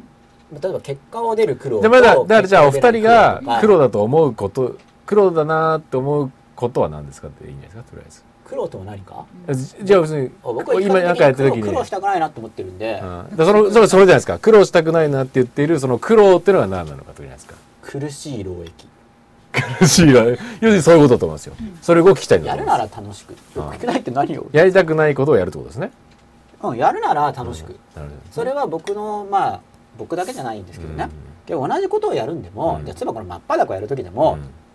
やる時には楽しくやろうと思ってるわけですよ、はい例えばタクシーでここに来るときにタクシーだけ、うざいな、なんで行かなきゃいけないってやっぱり言ってたとしてもです よ。ギガビジョンのドアをくぐったその瞬間に、はいおー、真っ裸なるだほどねってなんなきゃいけない。はいタクシーの中で言ってないですからね。はい例え話ですから、はいやっぱお願いしますけども。はいですよやるならですよ。はいだから例えば、僕は普段、あんまり黒いバナナを食べないけど、は黒くなってきてるじゃないですか。いは食べないんだけど、はい食べるとなったら美味しく食べるってことですよねい。なるほどなるほどどうせ食べるんだったら。うんだから、食べないか、うん食べるならうまく食う、んでも自分の許容度を超えすぎてると美味しくならないんですうよ、んちょっとさすがにこれは僕に美味しくならないと思ったらやめるってことです、うんうんうんだから苦労はしたくないんで、うんはでも嘘を言わないのに言ってるんだけいど、うん苦労っぽいのってやってくるんですよ次から次へうんそうとで、うんでそれをうん苦労をじゃなくせる能力、はいはいはいはいはいは楽しくやるいよくわかりますねなんかそのも、うん自分がどういう気持ちでやるかって違うんですね、うんでこれがまた表現が難しいんですよ、あだからその自分がじゃあ相手の幸せを願うんだってなってた時にそれ自分がやってることですよね、んはいそうですその通りなんですよって言うんだけど、相手のことを考えるのを自分がやってるわけですねー、うんそういうのはうんだからそこちょっと微妙なところがあるんだけど、だから苦労って言っても僕は苦労したらうまくいかないと思ってますよ例えばさ散々苦労してきたけど、あやっぱこれはいはいははい意味があったな、うんありがたいなとか、なんかそこでプラスに転じてますよね、うんその時点では、ううん、そうなってくるとやっぱ結果が出てくるんじゃないかなんね何時までですかだってあ勢い的に朝まで、いやそこまでの勢いはないから、ね明日の朝配信のメルマガもまた書かないといけないんでこの後あなるほど太郎さんは私は苦労はお金の苦労ですね、うんうん苦労イコールうん、苦労イコールっていうかお金の苦労をしない生活だから例えば老人になあっそれてお金の苦労しない生活をしたいってことうんですか、そうそうそうああの老人になってとかね例えば病院に行きたくてもお金がないがために受けられないとか、ーそれ嫌だとうん、そういうのは嫌だとだから私はそれが本当の苦労、うん、そういうのが苦労かなと思っていて、うんなるほどこれ僕答えてもいいですかうん HSRT ベラさんうん読み方合ってるかな、していると思うことも多々私は苦労していると思うことも多々あるのですがよく苦労してないと言われるのは定義を知りたいとなるほどそうこれ、まあ、解決策としては、うん多分定義じゃなくてよくその苦労してないって言われるのが嫌だってことですねおそらく、うんこれこれを定義知りたいってことは君苦労してないねって言われた時に嫌だってことですよねうんうん僕は一応苦労してないって言われたら勝ちって思ってるんでうん僕はそう思ったんですけど苦労をせずに楽しんでやってる方がいいうんとこう思ってるわけですうよ、んで例えば自分なりにじゃあ一生懸命やっていてじゃあ2時間ぐらいしか寝てなくてしばらくやったとするじゃないですか、うんでなんか全然苦労してないねって言われたら、勝ちだなこれは,、はいはいはいはい俺は楽しそうにしてるんだぞっていうことなうんんで、これはだから苦労してないと言われることに対する抵抗があるんですよう、んうんで苦労してないって言われたら僕は勝ちだと思いますようんだって楽しそうに見えるんですからね、それはなんか私はこんなに苦労してますドドーンドあヨとーねン多ド分ドこーンういうふうに言われる人はお金の苦労の方じゃないかなと思います、ああうん苦労してなさそうにあ、んなんか苦労したことないよねって人が言う時って大体、うんあのお金の苦労を小さい子供の頃とかうんしていない人にうん多分発する言葉だと思うんですよね、うんそういうのあるじゃないですか、順それこそ順風満帆じゃないんですけど私母子家庭とかだったので、あのそういう意味でいくとね都営の団地とかも住んでたからそういう意味ですごい苦労ってあるんですよ、お金の面では、うんでもそういうことをやっぱそういうお金の面での苦労したことない人っていらっしゃるじゃないですか、ありますね、うんもしかしたらそういうところもあるかなっていううんそういうのを他人は苦労してないって思うから言うんじゃないかなそうでまあ、言う側の人は苦労してると思ってるわけじゃないですか、うん君は苦労してないよねって言う側の人は、うん自分は苦労してるけど、うん君はしてないよね、あのだからある意味場合によっては羨ましいっていう意味もそう含ままれあ多て分ると思ううん嫉妬が多いと思うんですよ、うんねなんでこのツイッターアイコンの方が嫌がってるかといえばやっぱそこに攻撃されているつまりうんいい意味で言ってるんじゃうんないだろうなっていう、うんこの君は苦労してないよねって言われた時に、うんこれは褒め言葉じゃないなって感じてるから多分嫌だと思うんですけど、でも僕は基本的には苦労してないって言われたら勝ちだと思ってるんで、苦労してないって言われたら勝ちなんだと、で言葉から出すコミあの口から出すじゃあどういうふうに受け答えするかって言ったら、もう本当に苦労してないんですとか、でもこれこれ大変だったでしょって言われたら、いやそんなの苦労のうちに入らないですよっていうのが、まあ、スクリプトとしてはおすすめですね。うん実際苦労のうちに入らないと思うんですよ。うんで僕なりに苦労だと思うことをうんこうガーって言ったところでいやーそんまあ恵まれてる面もあるからいやでもそれはってやっぱ言われちゃいますからね。うんあとはあれですよねあのその今の自分の状況でうん過去の苦労が変わる意味付けが変わることもありますようね、そうんですねよかったな。うんだから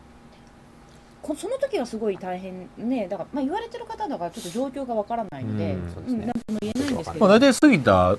ん別に過ぎた過去の苦労は大体の女子はプラスですよね、そうそう超えればそこ超えればまあ美学的には苦労のうちに入らないですよって方がままあそうですあねいいかなかとそ思うっでてするんねでまあ大体でも過ぎればでもそうなんじゃないですか実際本当に苦労してる人がいるからもっともっとああ世そのうで中すにねは本当そとんでもない苦労してる人がいらっしゃいますから ね実際、まあそうですね、うんそれを考えるとちょっと知らないのかもしれないですねそ全然の苦入労んをないんでもしかしたら知らないっていうのはあります生まれてることを感謝するしかないですねですねなんかそこでじゃあ苦労を知らないということでそま苦労しだたんだっていうと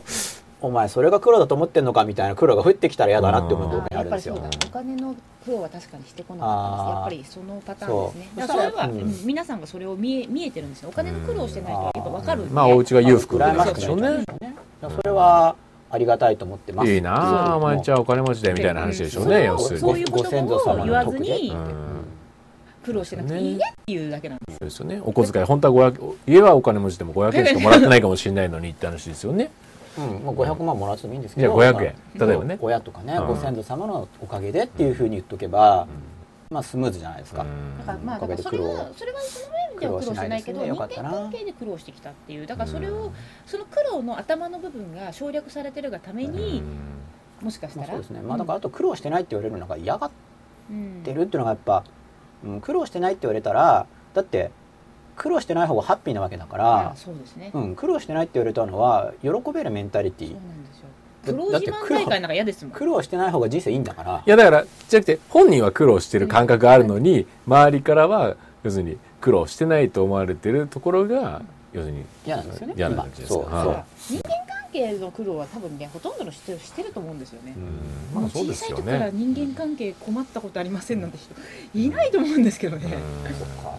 まあいるみのんかなしらその苦労がなんていうのかな苦労まあく他人の苦労って感じられないじゃないですかそうですよね自分の苦労はうん感覚できるけどあとうん人によってそのそ人間関係の苦労は別にどうでもいいって思える人もいれば、うんそうですね他のことはあるじゃないですかそううですまよあそうねそういう人はお金さえあればと思ってるんですよねそうそうだからその辺はそまのあそうバランスじゃないと思うんだなけんどでお金お金あるるだけじゃうんだから全部のバランスってあるから人それぞれだと思うんで、うんそうですねまあ苦労してないって言われる方が得だと思いますよっていうのを僕はうん言いたいですねまあでも人間関係は苦労してきた時にまあ例えばでも苦労したって言ってももうとにかくもっと苦労してるかわいそうな人がいてでそこでかわいそう自慢に入り込むためには自分をかわいそうにしていかなきゃいけないじゃないですか、うんいや俺はもっとこんな大変なことがあっていやいや俺の方こそこんな大変ででも俺はこんなことがあってとかでそれをじゃあ現実化していくっていうのがしかもうん苦労の方が現実化がたやすいんですよ、うん例えば高クオリティの番組を行って真っ裸が多くの人に受け入れられるようにポピュラリティも獲得しながらためになるっていううまくいく道を行くのとなんか苦労したんだけど誰も見てくれなくて行くのも大変でしたらはっきり言って失敗する方が工夫がいらなくてうん楽なんでなんか苦労しようと思ったらまあそうで人すね間関係でもうんねみんなに評価されようと思っていまあ誰でろいもろできますよね一生懸命なくちゃいけないけどうん嫌われるためだったら別に簡単ですからねそんなのは、うん、だからやっぱ苦労してない方がいいかなとううんまくいく方がいいと思います僕は。いいんじゃないですかね、うんなんか苦労してないって言われることに対する抵抗感をだから苦労してないねって僕が言ってた時になんかなだからそこで傷ついちゃうってことは苦労をどっかで肯定してるはずなんで、んで向こうの発言者は肯定してるんですようんだって苦労してないねっていうのは悪い意味で言ってるってことは、うん俺は苦労してるぜどうだすごいだろうってことですね向こうが言ってるのは、んお前苦労してないからいまいちだね俺こんな苦労しててすごいだろって言ってるからいやすごいねって言っとけばいいんで基本的には、うんだから僕は苦労苦労って苦労してなくて、あ大変だったんだねっていうふうに相手に言えばいいだけでそう自分が傷つく必要がないうんでそこを変えた方が僕はいいと思うんですよ、その苦労してないって言われて傷つくんじゃなくて相手の人は傷がついてるから、相手の人の傷をなるべく理解してあげて、うんで自分の苦労を分かってほしいってやるとまたす大変な道に入るんで、その自分の人間関係の苦労を誰かに分かってほしいと思ったら、まあだから気にしなくていいんじゃないですかね。うんそうね。であの人間関係は解決するそうそうそう。だからそういうことを言う人をと付き合わないとかね。うんそれは何か今実行で極論いきましたね実行でもきればうん即効性がありますねねうなるほどそうそういうふうにするのも手ですよね。そうしたらそういうことをそうそういう発言僕聞かなく聞きてたくないそうみたいな聞かなくて済むんで。いやだやだ聞きたくないそれはっていうことでトイレ行っていいですか、んこれツイッターはだからやっぱなかなか反映されないのかなうん。でね。じゃあ僕また帰ってくるんではーいトイレいや続けてていいですよもう10時半だ。ああそうですよね、んあ休休憩中にしましょうこれしばちゃん前に出せるいきますかよこれだけにしてくれるはいレディースだけにいしょ、えー、よいしょ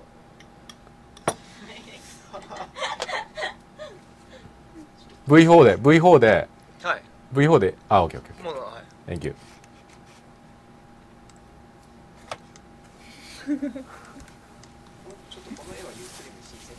音は入っちゃうんですえかっ。と。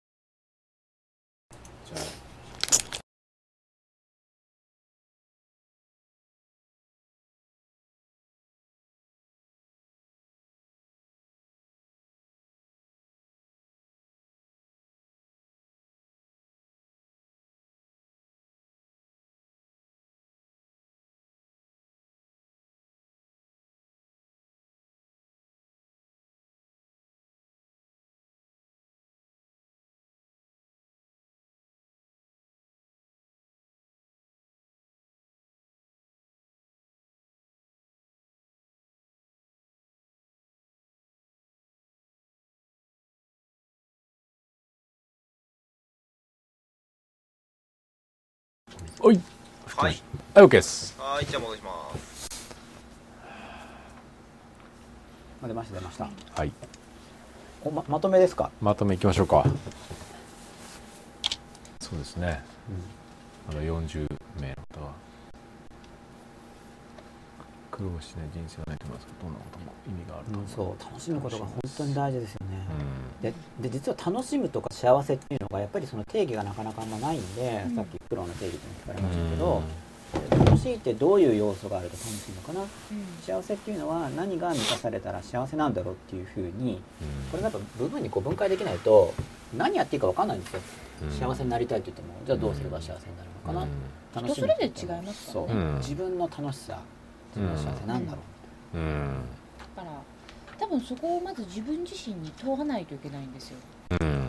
多分結果出る出ないも実はそこにあるのかな、うん本当に自分がやりたいことを隠してるんですよね、そうですね、うんそういうパターンすごく多いと思います、ンだから矛盾が出るっていうか本当はお金が欲しいのかもしれないんだけど、いやお金はどちょっととか言って、うん人気ブロガーになりたいんですみたいに隠してる人もいれば、本当にに人気だけが欲しい人もいる、うんありますよねうんだからそういうその自分の本心をでもなんかこう人に言われたい言われたくないとか、見られたくないっていう気持ちの方が先行しちゃって、そこをこうオブラートに包んでしまう、うん私はそういうのが多いんじゃないかなって、ううんんすごく多いと思います、うん自分に対しても真っ裸そうそうそう、で自分は何が欲しいんだ欲しいどのかうなりたいんだ、うんでそれを言ったら嫌われるんじゃないかとかってやっぱ恐れもあると思うんだけど、それやっぱ出していかないとそうそう実際そのしあ幸せだなっていう中に入りにくいですよねだそうっなての欲しいものを手に入れたくないってこう矛盾した世界そうそうそうそうだからそこで矛盾を自分の中の矛盾を全部解かない限り結果はついてこないと思うんですよ、あのブレイクはしないかなあだから、まあちょろちょろっていうのはあると思うんですけど、これぐらい欲しいって思った時にはやっぱりねブログとかなんかだと読んでるとこの人揺れてるなって分かりません文章に出ますよねまあ文章かなり出ますね、うんやっぱブログだとしかも結構みんなうん頑張ってて書いてるから、そうすると出るんですよね文字数が多いからだんだん出てくるんでそうそうそうだからそうするとそういう矛盾って人は読んでて感じるからちょっとこの人は避けようかなとか思っちゃうんですよ、そこまで感じられない人もいるんですけどいると、うんそういう人しか集まってこなくなっちゃう、表面的な人、うん部分のあの憧れみたいなのでしか集まってこない人ばっかを寄せつけちゃうとか、なるほどなるなるほどほすごいどそれは思いますけど、うどんうですか、いや僕も思いますよ、うんまさにもう真っ裸なんで、うんまあだから自分が自分に対して真っ裸じゃないと、うんまず自覚できてないんですよねそうなんで自すよ分のことを、うんで自覚できた上で表現するしないは判断そうそうそうですけど自覚できてない場合はもう表現のしようがなくてう、ん表現してないんだけどなんとなく周りが感じちゃうっていうそうそうで話ですねあそとれは自分で自覚していないとどんなにお金を払ってもどんなに有名な先生についてもうん結果出ないんですよ、まあそうですよねそうですよねだから最後は、えっとマインドなんですよね、テクニックよりも、マインドのところで、まあそうですうんそこが消えないとちょっと聞いたことあるような言葉ですね僕は高子さんとやっぱ共通する部ね分えもある、いや結構あるんじゃないですかある多分持ってるからお呼びしたんでうん全い部やす正ごい反あ対るかあはると厳思いましいすようんいやいやいや結構あると思い違うますとこねもありますけどねうんあだだって100%同じの人なんていないですもんね,、まあ90%もいないでしょうねねだからなんかそれいないと思いをそれをなだん からかびっくりするけどなんか逆に言うといやだからこの人は自分が言ってるのを100%受け入れてくれない好きとか嫌いとか、うんじゃあちょっとおかしくって、うんうんあのそうですよねん人はみんな違うので,、うんでその中でどうしてもこの部分は許せないっていうのが一つでもあったら私はダメなんですよ、うんそうまあそそうれはそうですよあねそこは自分の重要 なところです自よ分のね中でだから90%いい,、うんいいよくと思ってもさすがにこのこれだけってあるじゃないですか、うん自分の中で一番大事な部分うが、んそれって言葉で言っても OK ですかあそう嘘をつく人嘘をつくためああほら似てますよこの番組のコンセプトに嘘をつかないまあ単純単純に信用できないって話ですもんねそうそうそう要するまあにねうんまあ、もう特にまあ、ね、厳密に言ったら嘘ついちゃうけど、うんもう平気でつく人ですよねそうダそメうだなあとはどう、うん私が私の中で絶対許せないのを分かっていて、うん嘘をつくとかあるじゃないですか、うん人とかねそういうのそれが出てきた瞬間他どんなにいい人だってもそこでもうささよならです、うん基本、まあだから嘘はつかない方が本当にですよね、うんそうそうリスクが高すぎるしそうそうそう、うん今だと特にネットの社会今のこれだけツイッター今ちょっとフェイスブックとかはまはまってるんですけど、すごく近くなってるんですよ、みんなが、だからその時にリアルで会った時に別人じゃんとかなったらね、僕は身長180ですよとかって言ってたりとか わかんないと思ってですよねだから年齢とかそう言ってないねですけどね私なんか二十何歳ですとか言ってそうできやろうと思えばね165なんですそよう外にほら、まあでも一昔だったらそんな普通でしたよそねんなあります普通でしたよね割とね、そうそうだから男性なんだけど女性のふりをしてたそうですよねネカマですかネカマとか割とネットの世界でそういうイメージはありましたよね、俺ネカマだぜって言ってればわかりますけどうね、ん、うんだからそういうことでも結構してる人いますよねうんリアルだったら「え別人?」みたいな。え男みたいな、うん、っていうかあの文章の発言とうんあの全然合わない人とかうね。んああそういう人じゃないんだみたいななんかちょっと仮面っていうんですか、そうそうそうそう。まあ一部だけだからちょっとふりしてる、そうそうそううんだからそういうのがうんはちょっと私の中ではうん NG やっぱりだから私金太郎飴ってよく言ってるんですけどブログもあっても全然一緒じゃんみたいな、うん比べてどこを切っても同じ高子さんそうそうそうそう高子さんそうそうここも高子さんそううそう、んそうなるほどねもちろん人によってはね表現とか微妙に違うっていうのはあると思うんですよ、うんコミュニケーションしていく中で、うんだけど言ってることの根本っていうか、うん真の部分は変えない、ううんんそれは絶対にうんあると思うんですよ、うんそうですよねそこがブレてる人はねうーんって感じなんですよ、うんまあ、だから嘘をつかないをもう一歩進めるとだからあと媚びを売らないっていうかあそうわかります媚びる人嫌いじゃん私嘘嫌いで媚びるなるほどなる絶ほど対嫌嫌いそうだななんか媚びって嘘の一種ですからね、うんあーうん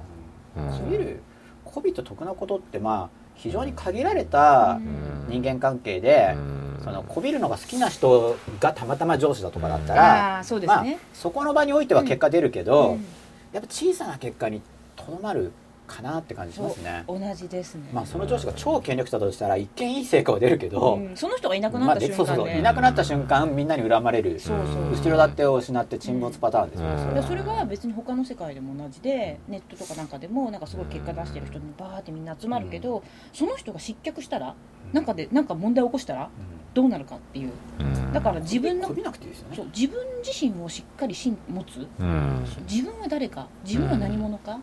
そこだけは絶対失わないっていうのが大事かなと思ううんんですよ、なんかもう表面だけ真似するとか表面だけなんかするとかっていう人がもうあまりにも多すぎてうーんちょっとなどうかなんなかと具体的にありますか表面真似パターン表面真似パターンブログとかすごいありますよね私のブログなんか真似する人はいないですけなんかなんど、か社長が副業とかそういうあのねでも正直ちょっとびっくりしたのがある人の販売ページの一文それ私の文章コピペだろって人とかいますよ、えそういうーのマジで、うんマジでいますよとか私だけじゃなくて他の人のやつでもうんそっくりブログとかね結構出始めてて、まあびっねくりするやつもうん増えてますねだから誰かがうまくいったって話がやっぱ出るじゃないですか、うん売り上げいくらですでそうするとみんなそれを研究してそれをやればいいんだってでもそれは表面的なことであって、うん裏のコンセプトとかそのかけた時間とか、うんそこを見てないんですうよ、んうんうんうんまあ結果は出ないってことですそようねだそかうらそううん出ないんですよでうんどうして出ないんでしょうかってそのえその真似してた人が聞いてくるんですかわざわいざや私には聞かないですけどでも多分そういう話あが絶あ対考反えて乱る、するうんおかしいなタココさんの成功事例を真似したの忠実に真似したはずなのに、いいとかねああその真似してる部分が違うんですよねそうそうそううんだからそこら辺はすごくこうみんな気をつけなきゃいけないとうんか自分のタイプを知るですよね、うんあの吉永さんとさ最初会ったのがだからタブローセミナーって言ったので田淵さんって方とだから一郎さんって人は全然タイプ違うんですよ、うん一郎さんも面白い人ですよね、で私実は一郎さんタイプなんですようんえそうなんですかそうなんですよ見た目全然一郎さん客席から指示しないと思いますよ「田口さん」とか言ってそこは表面的に見てるんです ねそうそこは表面的だかに見てないらあけのどちっちゃくやるんですよ小さいところからちょっとずつ田淵さんは大きくガッてやってやるタイプじゃないですあか一郎さんちっちゃいとこから行くタイプなんですか小さく意外人数少ないところから大きくするタイプなんですよあ一郎さんが一郎さんはあーこうこれ拡大していくタイプ、うんで田淵さんは最初からブワーってうん大きく広げて、うんまあ落ちていく人はいいよっていう感じのやり方おーそうなんですよなるほうん、うんだからそういう意味でいくとど、ねあのその2人のセミナーとかに出ると2人だから二人が一緒にいる場で聞くとこの部分は一郎さんと、うんこの部分は田淵さんみたいに、うんより分けできるじゃないですか、だけど普通の人ってなんかこの人がいいって聞いたらその人こうなっちゃうんですうよ、んなんかなんていうんですかねでもその人100%じゃないから、うん合わない部分ってありますよね、うんそれこそねよく変な話ね田淵さんにデザインの話を聞くの間違えてるとかね うんそこじゃないだろうそうそうそう合ってる、うん合ったことある人が言うと聞かないんですよね、うん絶対とかね、うんそそういうそういうだから結成果を出してるからといって、そっちが得意かとかはないんで、うんそこがすごい間違ってる人多いかなって、うんうんそうですねまあデザインだったらまだまあ、ブログやってるから、そういう意味で、まあうまあ、なくてもデザインなくても売れるデザインみたいな、そうそうそうそういうわけわかると思いますけど、うんもっとあの細かい部分女性向けのなんかデザインとかイメージとか売るような仕事になるともう NG なんでしょ本人も認めてるんで、うんだけどみんなね聞いたりとか、うんだまあ良し悪しまでは分かるらしいんですけどその後に改良ポイントがやっぱりちょっと難しい、うんそれはやっぱり得意不得意があるじゃないですか、うんデザインやってる人だとそこまで分かるけどとか、今先生選びの話っていうそうそうですねまとめれば、うんうんどういう先生選べばいいのかなうん、だからそこそういうところもなんか気をつけてほしいなってすごうんく、で最近そんなことばっかあちこちで言ってるんですけどうね、ん先生選び気をつけろうんタコ子さんには何を習ったらいいですか私ですから習うことないですよ習うことないまたまた矛盾が出ちゃうじゃないですかだっあて教材売ってるの あいにやだから私の場合はあれです習うこよとちないっちゃいところですよ今もう全然小さいところは習うことがあるよ、うんそうそうそうあとだからもう大きな規模だと自分自身がやったことがないから分かんないじゃないですかあもちろんプロあのーコンサル会社とかいた時にはそういう億も200億とかそういう世界にいたんでやってますけどそれは個人でやってるわけじゃないじゃないですうんかま、あ、会社のシステムとかがあってってことですよねでもそうじゃ個人としてやるとしたらやってるす数の金額ってありますよねだからそういうのそのなんか例えばじゃあ私がなんか関わった人と似たようなタイプだったらとかありますよね、ううんまくいったパターン、うんそうサロンの人とかあとだから中山さんみたいな、えっと、試験系とかそういうのだとなんか多分どこかあと占い師さんですね、わかると思うんですよ、うんそういうほらあ自分はどこだからとかありますよね、うんそれとこうか合致する人なら、まあ、アドバイスはできますけそど、うですまあ、あと言ってくれる先生がいいですよね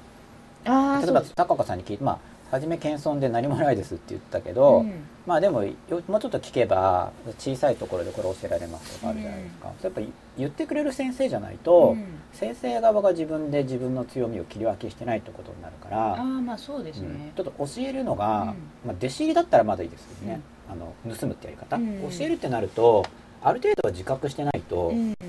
教えられないですからねあー教えるって意識的な行為だから、うんあんまりね実は私売り込みとか好きじゃないので、うんあ売り込みに対する抵抗感があってやそうっぱ売ることに対すそるうそうそまだうビビりがそれすごくわかるんです僕もあの売り込みっていうかねあだから売り込みっぽく響いちゃうってことですよねそうそうそうこれができるって言っちゃうと、うなんだろうメールとかねいただくじゃないですかマニュアル買うのになんかあのちょっと迷ってますとか来ると絶対返事しないんですよ、うんえーなってるならやめた方がいいよっていうそう言っていいのが私の答えなんですああなるほどあんあんなるほどに言ってるわけですよねそうですなるほど返事しないのが答えでそこで返事をしてしまうとそれで買ってしまってクあレーーマーになる可能性もあるのでなるほどなるほど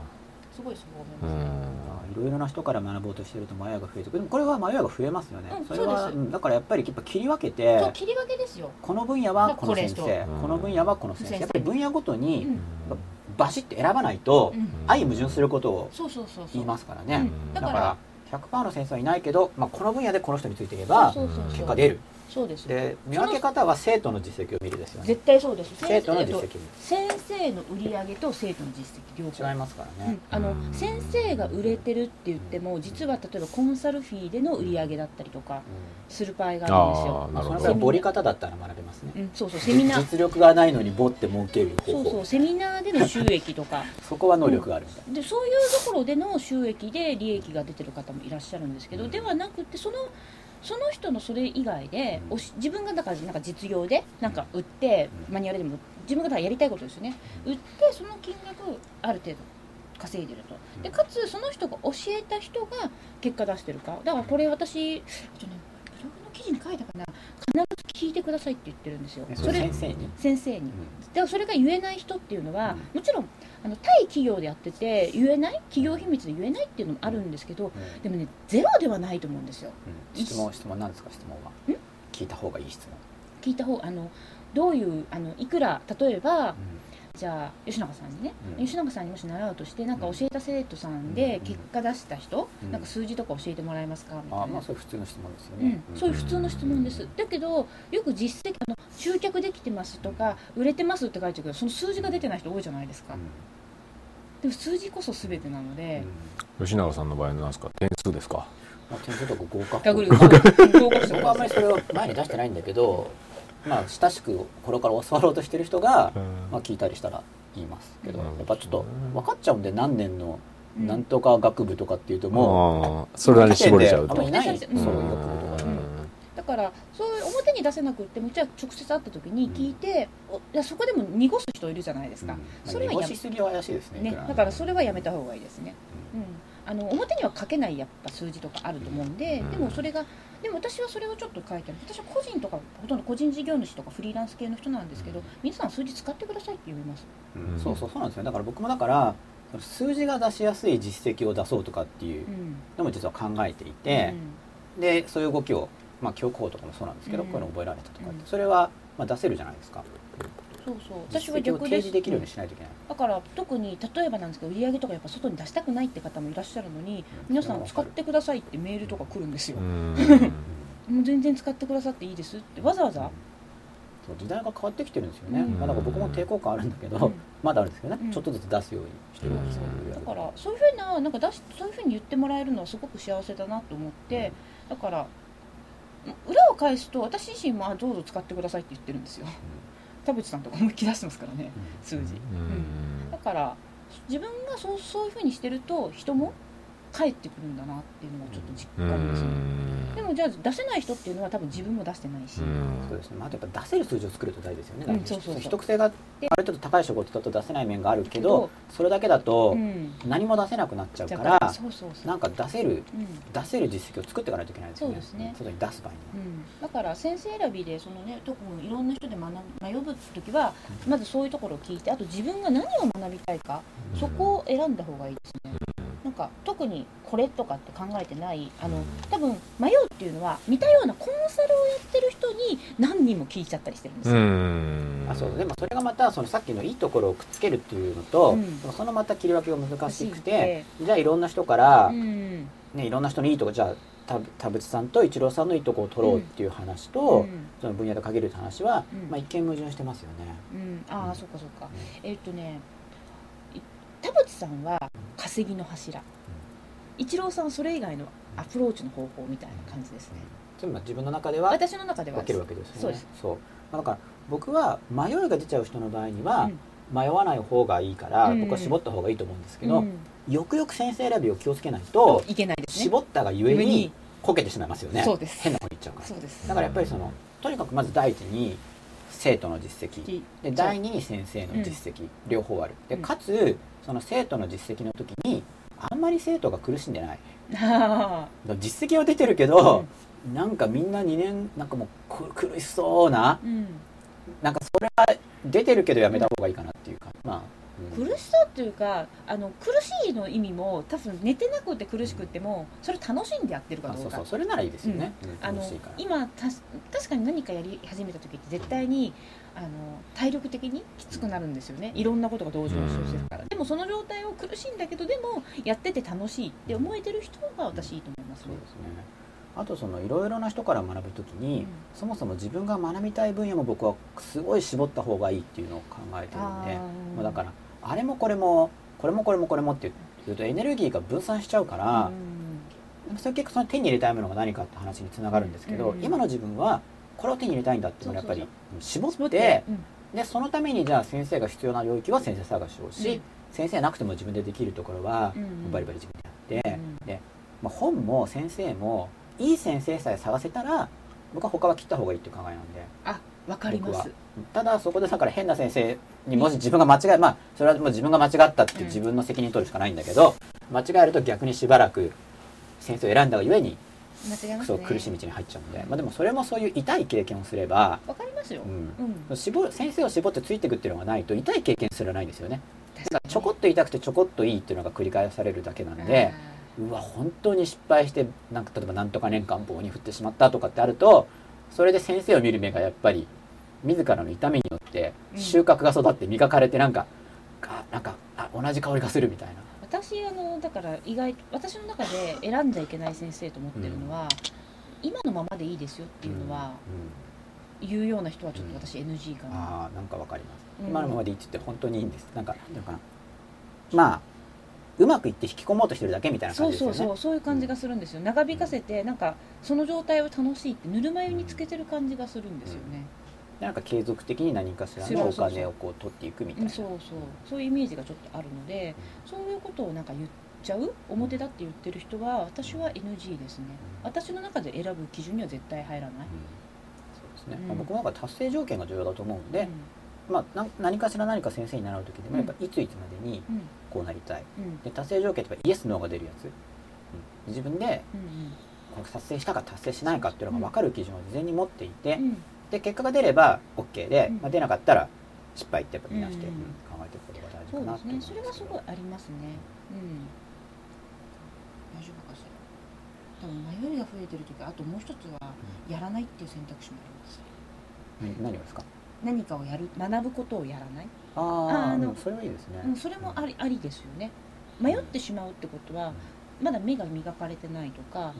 うん、そうね全部遮断してそうそそうもそも自分は何が欲欲ししいいののかなか、うん、タイミングではない可能性ももちろんあるんですよね、うんそれはあるとあと私みたいに死ぬほど行くっていうのはあるんですけどねなね何かしらえいやセミナーとかだ私150万とか使う人なんで年間あーあ去年と去年150その前も100いくら使ってるんですよ、うんでそこまででただしジャンルすごい多岐にわたってるんでうんどんなどんなの行くんですかビジネス系のセミナー著者さんのセミナーからビジネスそういう普通のなんかマーケティングだとかそういうネットビジネスとかアフィリとか FX とか株とか不動産のなんかね とりあえず片っ端から行くんですよだでかもらなかんかなんかでも領域が今きちっとありましたよ うんタコ子さんの興味領域がそうそうそう、うんだからなんかそういうふうにあのなんか今はこれだけじゃなくてとりあえず片っ端から行ってみる、うんで片っ端から行った結果今は選んでるうんそうそういうふうに行くとうさんくさい人とかに見分けつくようになるまあ、んでなりますよねやっぱ数見てると、うんそうでなんかやっぱいい人見つかったら僕は基本的にはその後はし、まあ、それまではいい人見つからないのに絞ったら痛い目見るからそうそうそうそこはこういろいろとにかく見でてちょこちょちょこちょこだから経験してそうそう選んで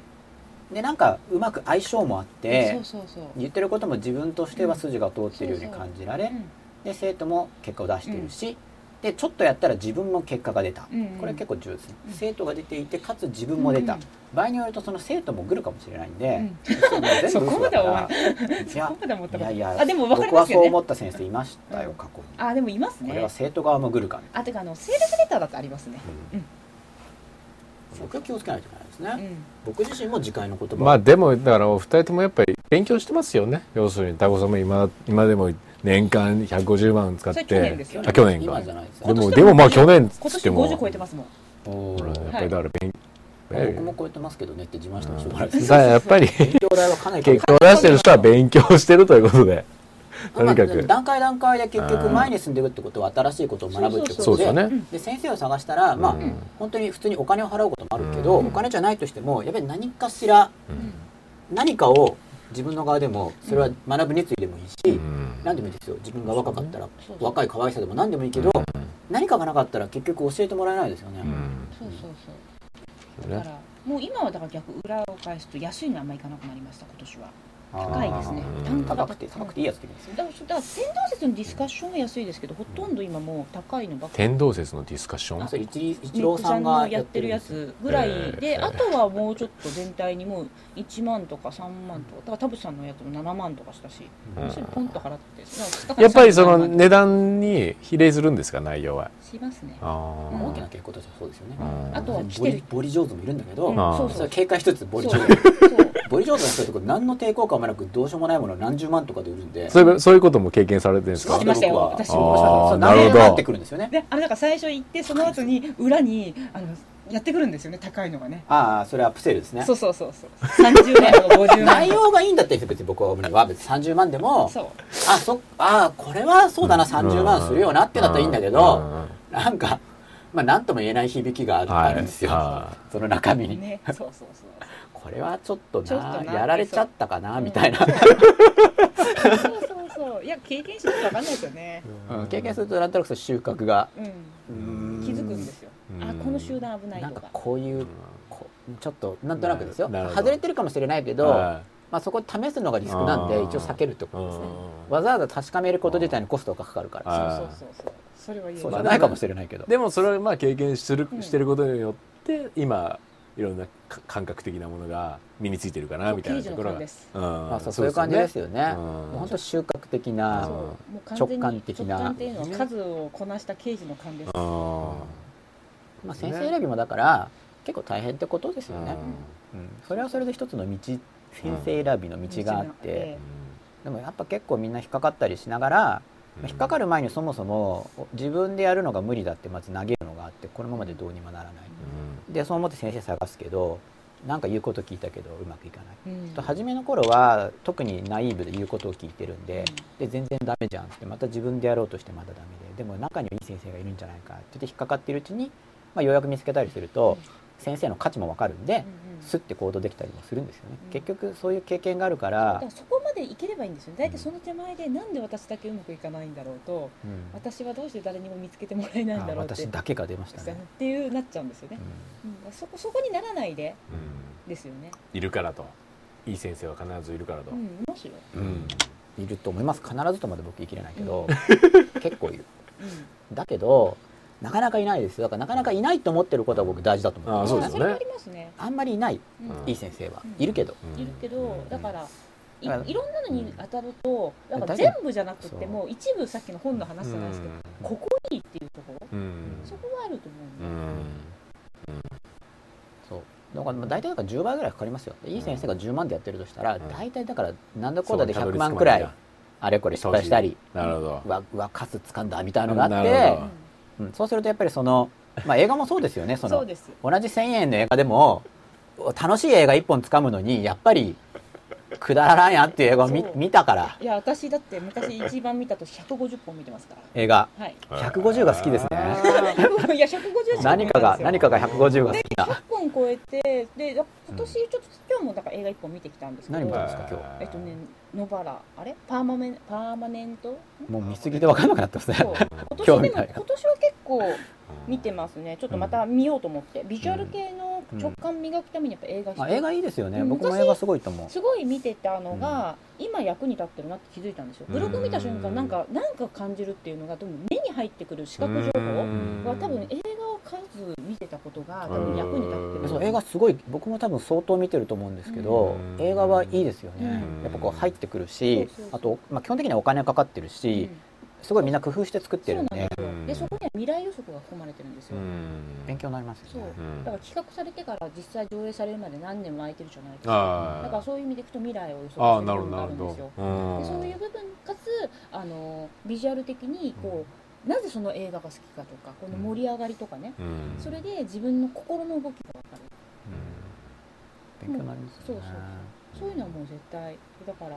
今今年はちょっとまた映画をね見始めようと思って、うん去年とか10本ぐらいしか見てないんで、うんあだからまあいやしまあ絞った時期なわけですよねまあ、てかい忙しくて行けあなかった絞っ結果的に絞っちゃったんですねじゃいせ忙しかったんですよ去年は、うん行けなあか映った画も行けないほど、うん去年はちょっと地獄でしたね、うん、え地獄だったんですか地獄っていうかもう忙しくて高子地獄いやでも本当にあのだって楽しいんですよねでもその地獄はそう楽しいっていうかいややるって決めたからやるだけです、うん大変でしたよだって睡眠4時間とか地普獄を行っ通たのかでで目に注射も打って私それはどうしたんですかあ、ね、病気だからもともと病気なんで、悪化しちゃったんですかそうです寝てないからそうですはい、とかやってでそういうふうにしてましたけどね、うんだけどもやるって決めてやることがもう決まってるから、うん日にち決めちゃってるんで先に、うん走んなきゃいけないんですよ、なるほどうんそれはすごいいいやり方だと僕も思います、日付を決めて走る、でだからリクエストがなければそろそろ、そうですねそうやっぱこれ多分でもうまく入ってないんですよねいまいち多分ツイッターのアクセスが、うんそんな気がしますね、あれ来てる本物の価値に気づくために価値のないものにアクセスするという逆説的ではあるものも重要な、うん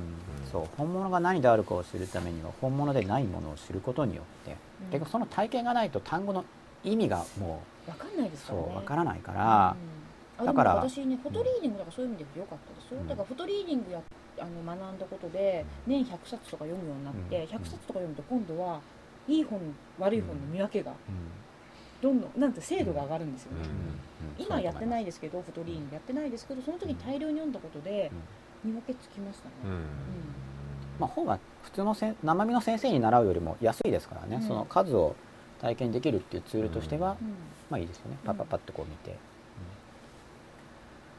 そうか価値のないものはそうなんですよこれ減らしたいんだけど、まあ、だからそれがコストで必要だっていうふうに思っておくことが僕は大事だと思うんですよねうんだからまあ大体10倍ぐらい、うんうんまあ、1800円のいい映画を見ようと思ったら、うんまあ、大体10本10倍ぐらいかかるって思ってると間違いないかな本もうんうんうん例えば1000円1200円の本買うけど、うんうんまあ、結構いいかなって思う本、まあ、本はもっとパーセントが10倍じゃ足りないかもしれないけど、うん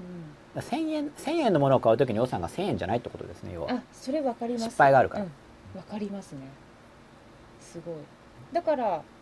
最近高いのに行くっていうのはそういうのもありますね失敗するリスクを減らすたうめんそうですね高いやつは受講生の方も選んうん選びが厳しいから、それで、まあ、違うのもあるけどやっぱりいいものの確率が高いですよね,、高いですね選んでる、うん選ぶんで受講生のそう人そもうそういうのもありますねさあどうしましょうかねいいですかいいじゃないですかどうでした今日はあのゲストを、まあ、本当はこれツイッターの人に聞きたいんですけどなんかうまく多分書き込めてないんでどうでしたか皆さんっていうのをちょっと吉田さんに聞いてみようかなと今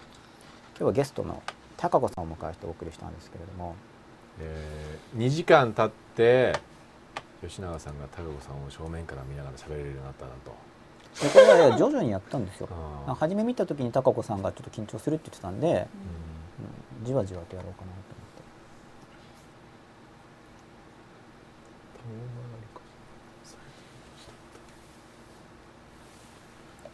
おーリトリートされてますね一番の近道は遠回りだった遠回りこそが俺の最短の道だった、そう僕も一応自分は最短の道を歩んでいる、まあ、これ単なる信仰ですけどね、うんそういうふうに思ってますいつもよりワクワクするあータココさんの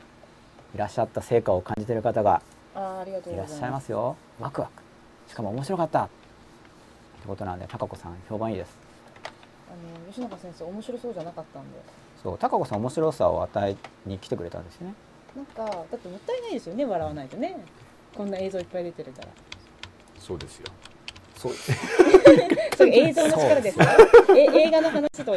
一緒ですよ映像が与える影響ってすごいんで視覚情報って、そうですようんね、だから笑いましょうよ一生懸命笑う練習しませんかアイドリングの時間が結構長いんですよね、アイドリングって何ですかえー今のシチュエーションにウォーミングアおけるアップイドリングだからその始まってからああ笑うまで空間に慣れ時るまで間にがかかるね、そうですね緊張してないようでけ結構緊張を毎回しちゃうみたいいなやいやかなりしてますよ、そううん、ねなんか僕はだから塾講師とかも相当やりましたけど、うでも授業をする時はかなり緊張してましたねだから、うんそれはちょっと改善ポイントなんで、うん緊張を減らしながらもクオリティは高められるようにちょっと練習していきます、吉永先生がはしゃいで見えました浜松にさんうん、そうちょっとはしゃいでるんで実際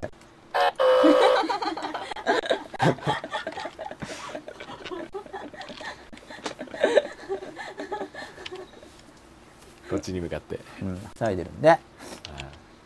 ということではいはい今夜吉永圭一の声も真っ裸、はい第6話ははい高子さんでいいんですかはい、 OL が副業高子さんをお迎えして楽しく延長してタカ子さんのブログお送のりいたしまし紹た介とかははどうすればいいんですかタカ子さんのブログしたは方どがう今 OL が副業で検索すれば検索すれば出てきます出ると思うんですけど OL が高くカフェからでもいけるしそうか僕の画面今日出ないから僕出てもしょうがないですね、うんタココさんが大事なメッセージ伝えながらもパフェを作成しているのも面白かった、うんよかった準備した甲斐がありましたさあじゃあどうしましょうか、はいこの後はとりあえずじゃあ締めますかとりあえず締めますか、はいじゃあ何か締めの言葉を言葉っていうか締めをじゃあお願いいたします、なんかこう、うんまとめみたいなまとめですか今日はこんなこんいなやこんな、まあでもやっぱり話聞いてるとやっぱりお二人ともとにかくあのー勉強もされめちゃめちゃ勉強もされてるしめちゃめちゃ努力もされてるなっていう感じですよね結局は結局はうん吉田さんもでもどうなんですかめちゃめちゃ勉強してめちゃめしちゃて努な力いでしすますね全然してないですねまだまだ自分のことだから全然謙してない遜ですよしてるんじゃないですかいやお二人とかの話聞いてると全然してないと思うんですよ、そうですかね、いはやー僕の方こそ全然してないんじゃないかないいやとんでもないですよちょっとてちょはっいと対抗してみましたよ、まあでもそうほらその結局10倍、うん10あそう結果で要するになんかたどり着くためには、結局10倍っていう要するにそれぐらいそうまあ下手すると30倍ですよねねやっぱりそれぐらいやってますよっていう、高難度が上がっちゃうんで、うーんってことですよだから要するに1個2個セミナー行って、そんないい先生が見つかるわけないっていう話ですよねまあ見つか結るわけない局そうね使ったらもうスーパーラッキーってことですよね、そうなんだでからやっぱりねそういう継続してやんなきゃいけそれはね投資もじ時間の投資とお金の投資は必要だってことですよね、まあ、だから大体10倍何でも大体10倍から30倍特に初期は、うんだから見る目が育ってくれば、うんそれを減らせて当たる確率が上がりますけど、ですよね見る目を育てるためにうんあれこれもうみんなそうだと思いますよそうで本すでよねも漫画でもそうですよねそうですよね見ぬ僕は漫画読まないんだけどやうっんぱ漫画好きな人の話を聞いててもやっぱり初期の方がうん引っかかってますうよ、んだんだんその収穫が育ってうんちょこって見るだけであこれ面白いかもとパッて分かるようになるっていうやっぱそういうプロセスがあるんですよ、うん参参考書選びでもある、うんこれが今日の大事な話なのかな他でにあとはも出会うまでやり続けるっていう感じですよねやっぱりそそうのでその時できれば欲しいものを明確にするそうですよね自だから分そこはですよ何ねが手に入れたいのかあとだから自分に嘘つかないうんあの本そうですよね本音を隠しちゃうんですよねうん本当に欲しいものうをん多分ちょっと隠しちゃうんですようんそこだけ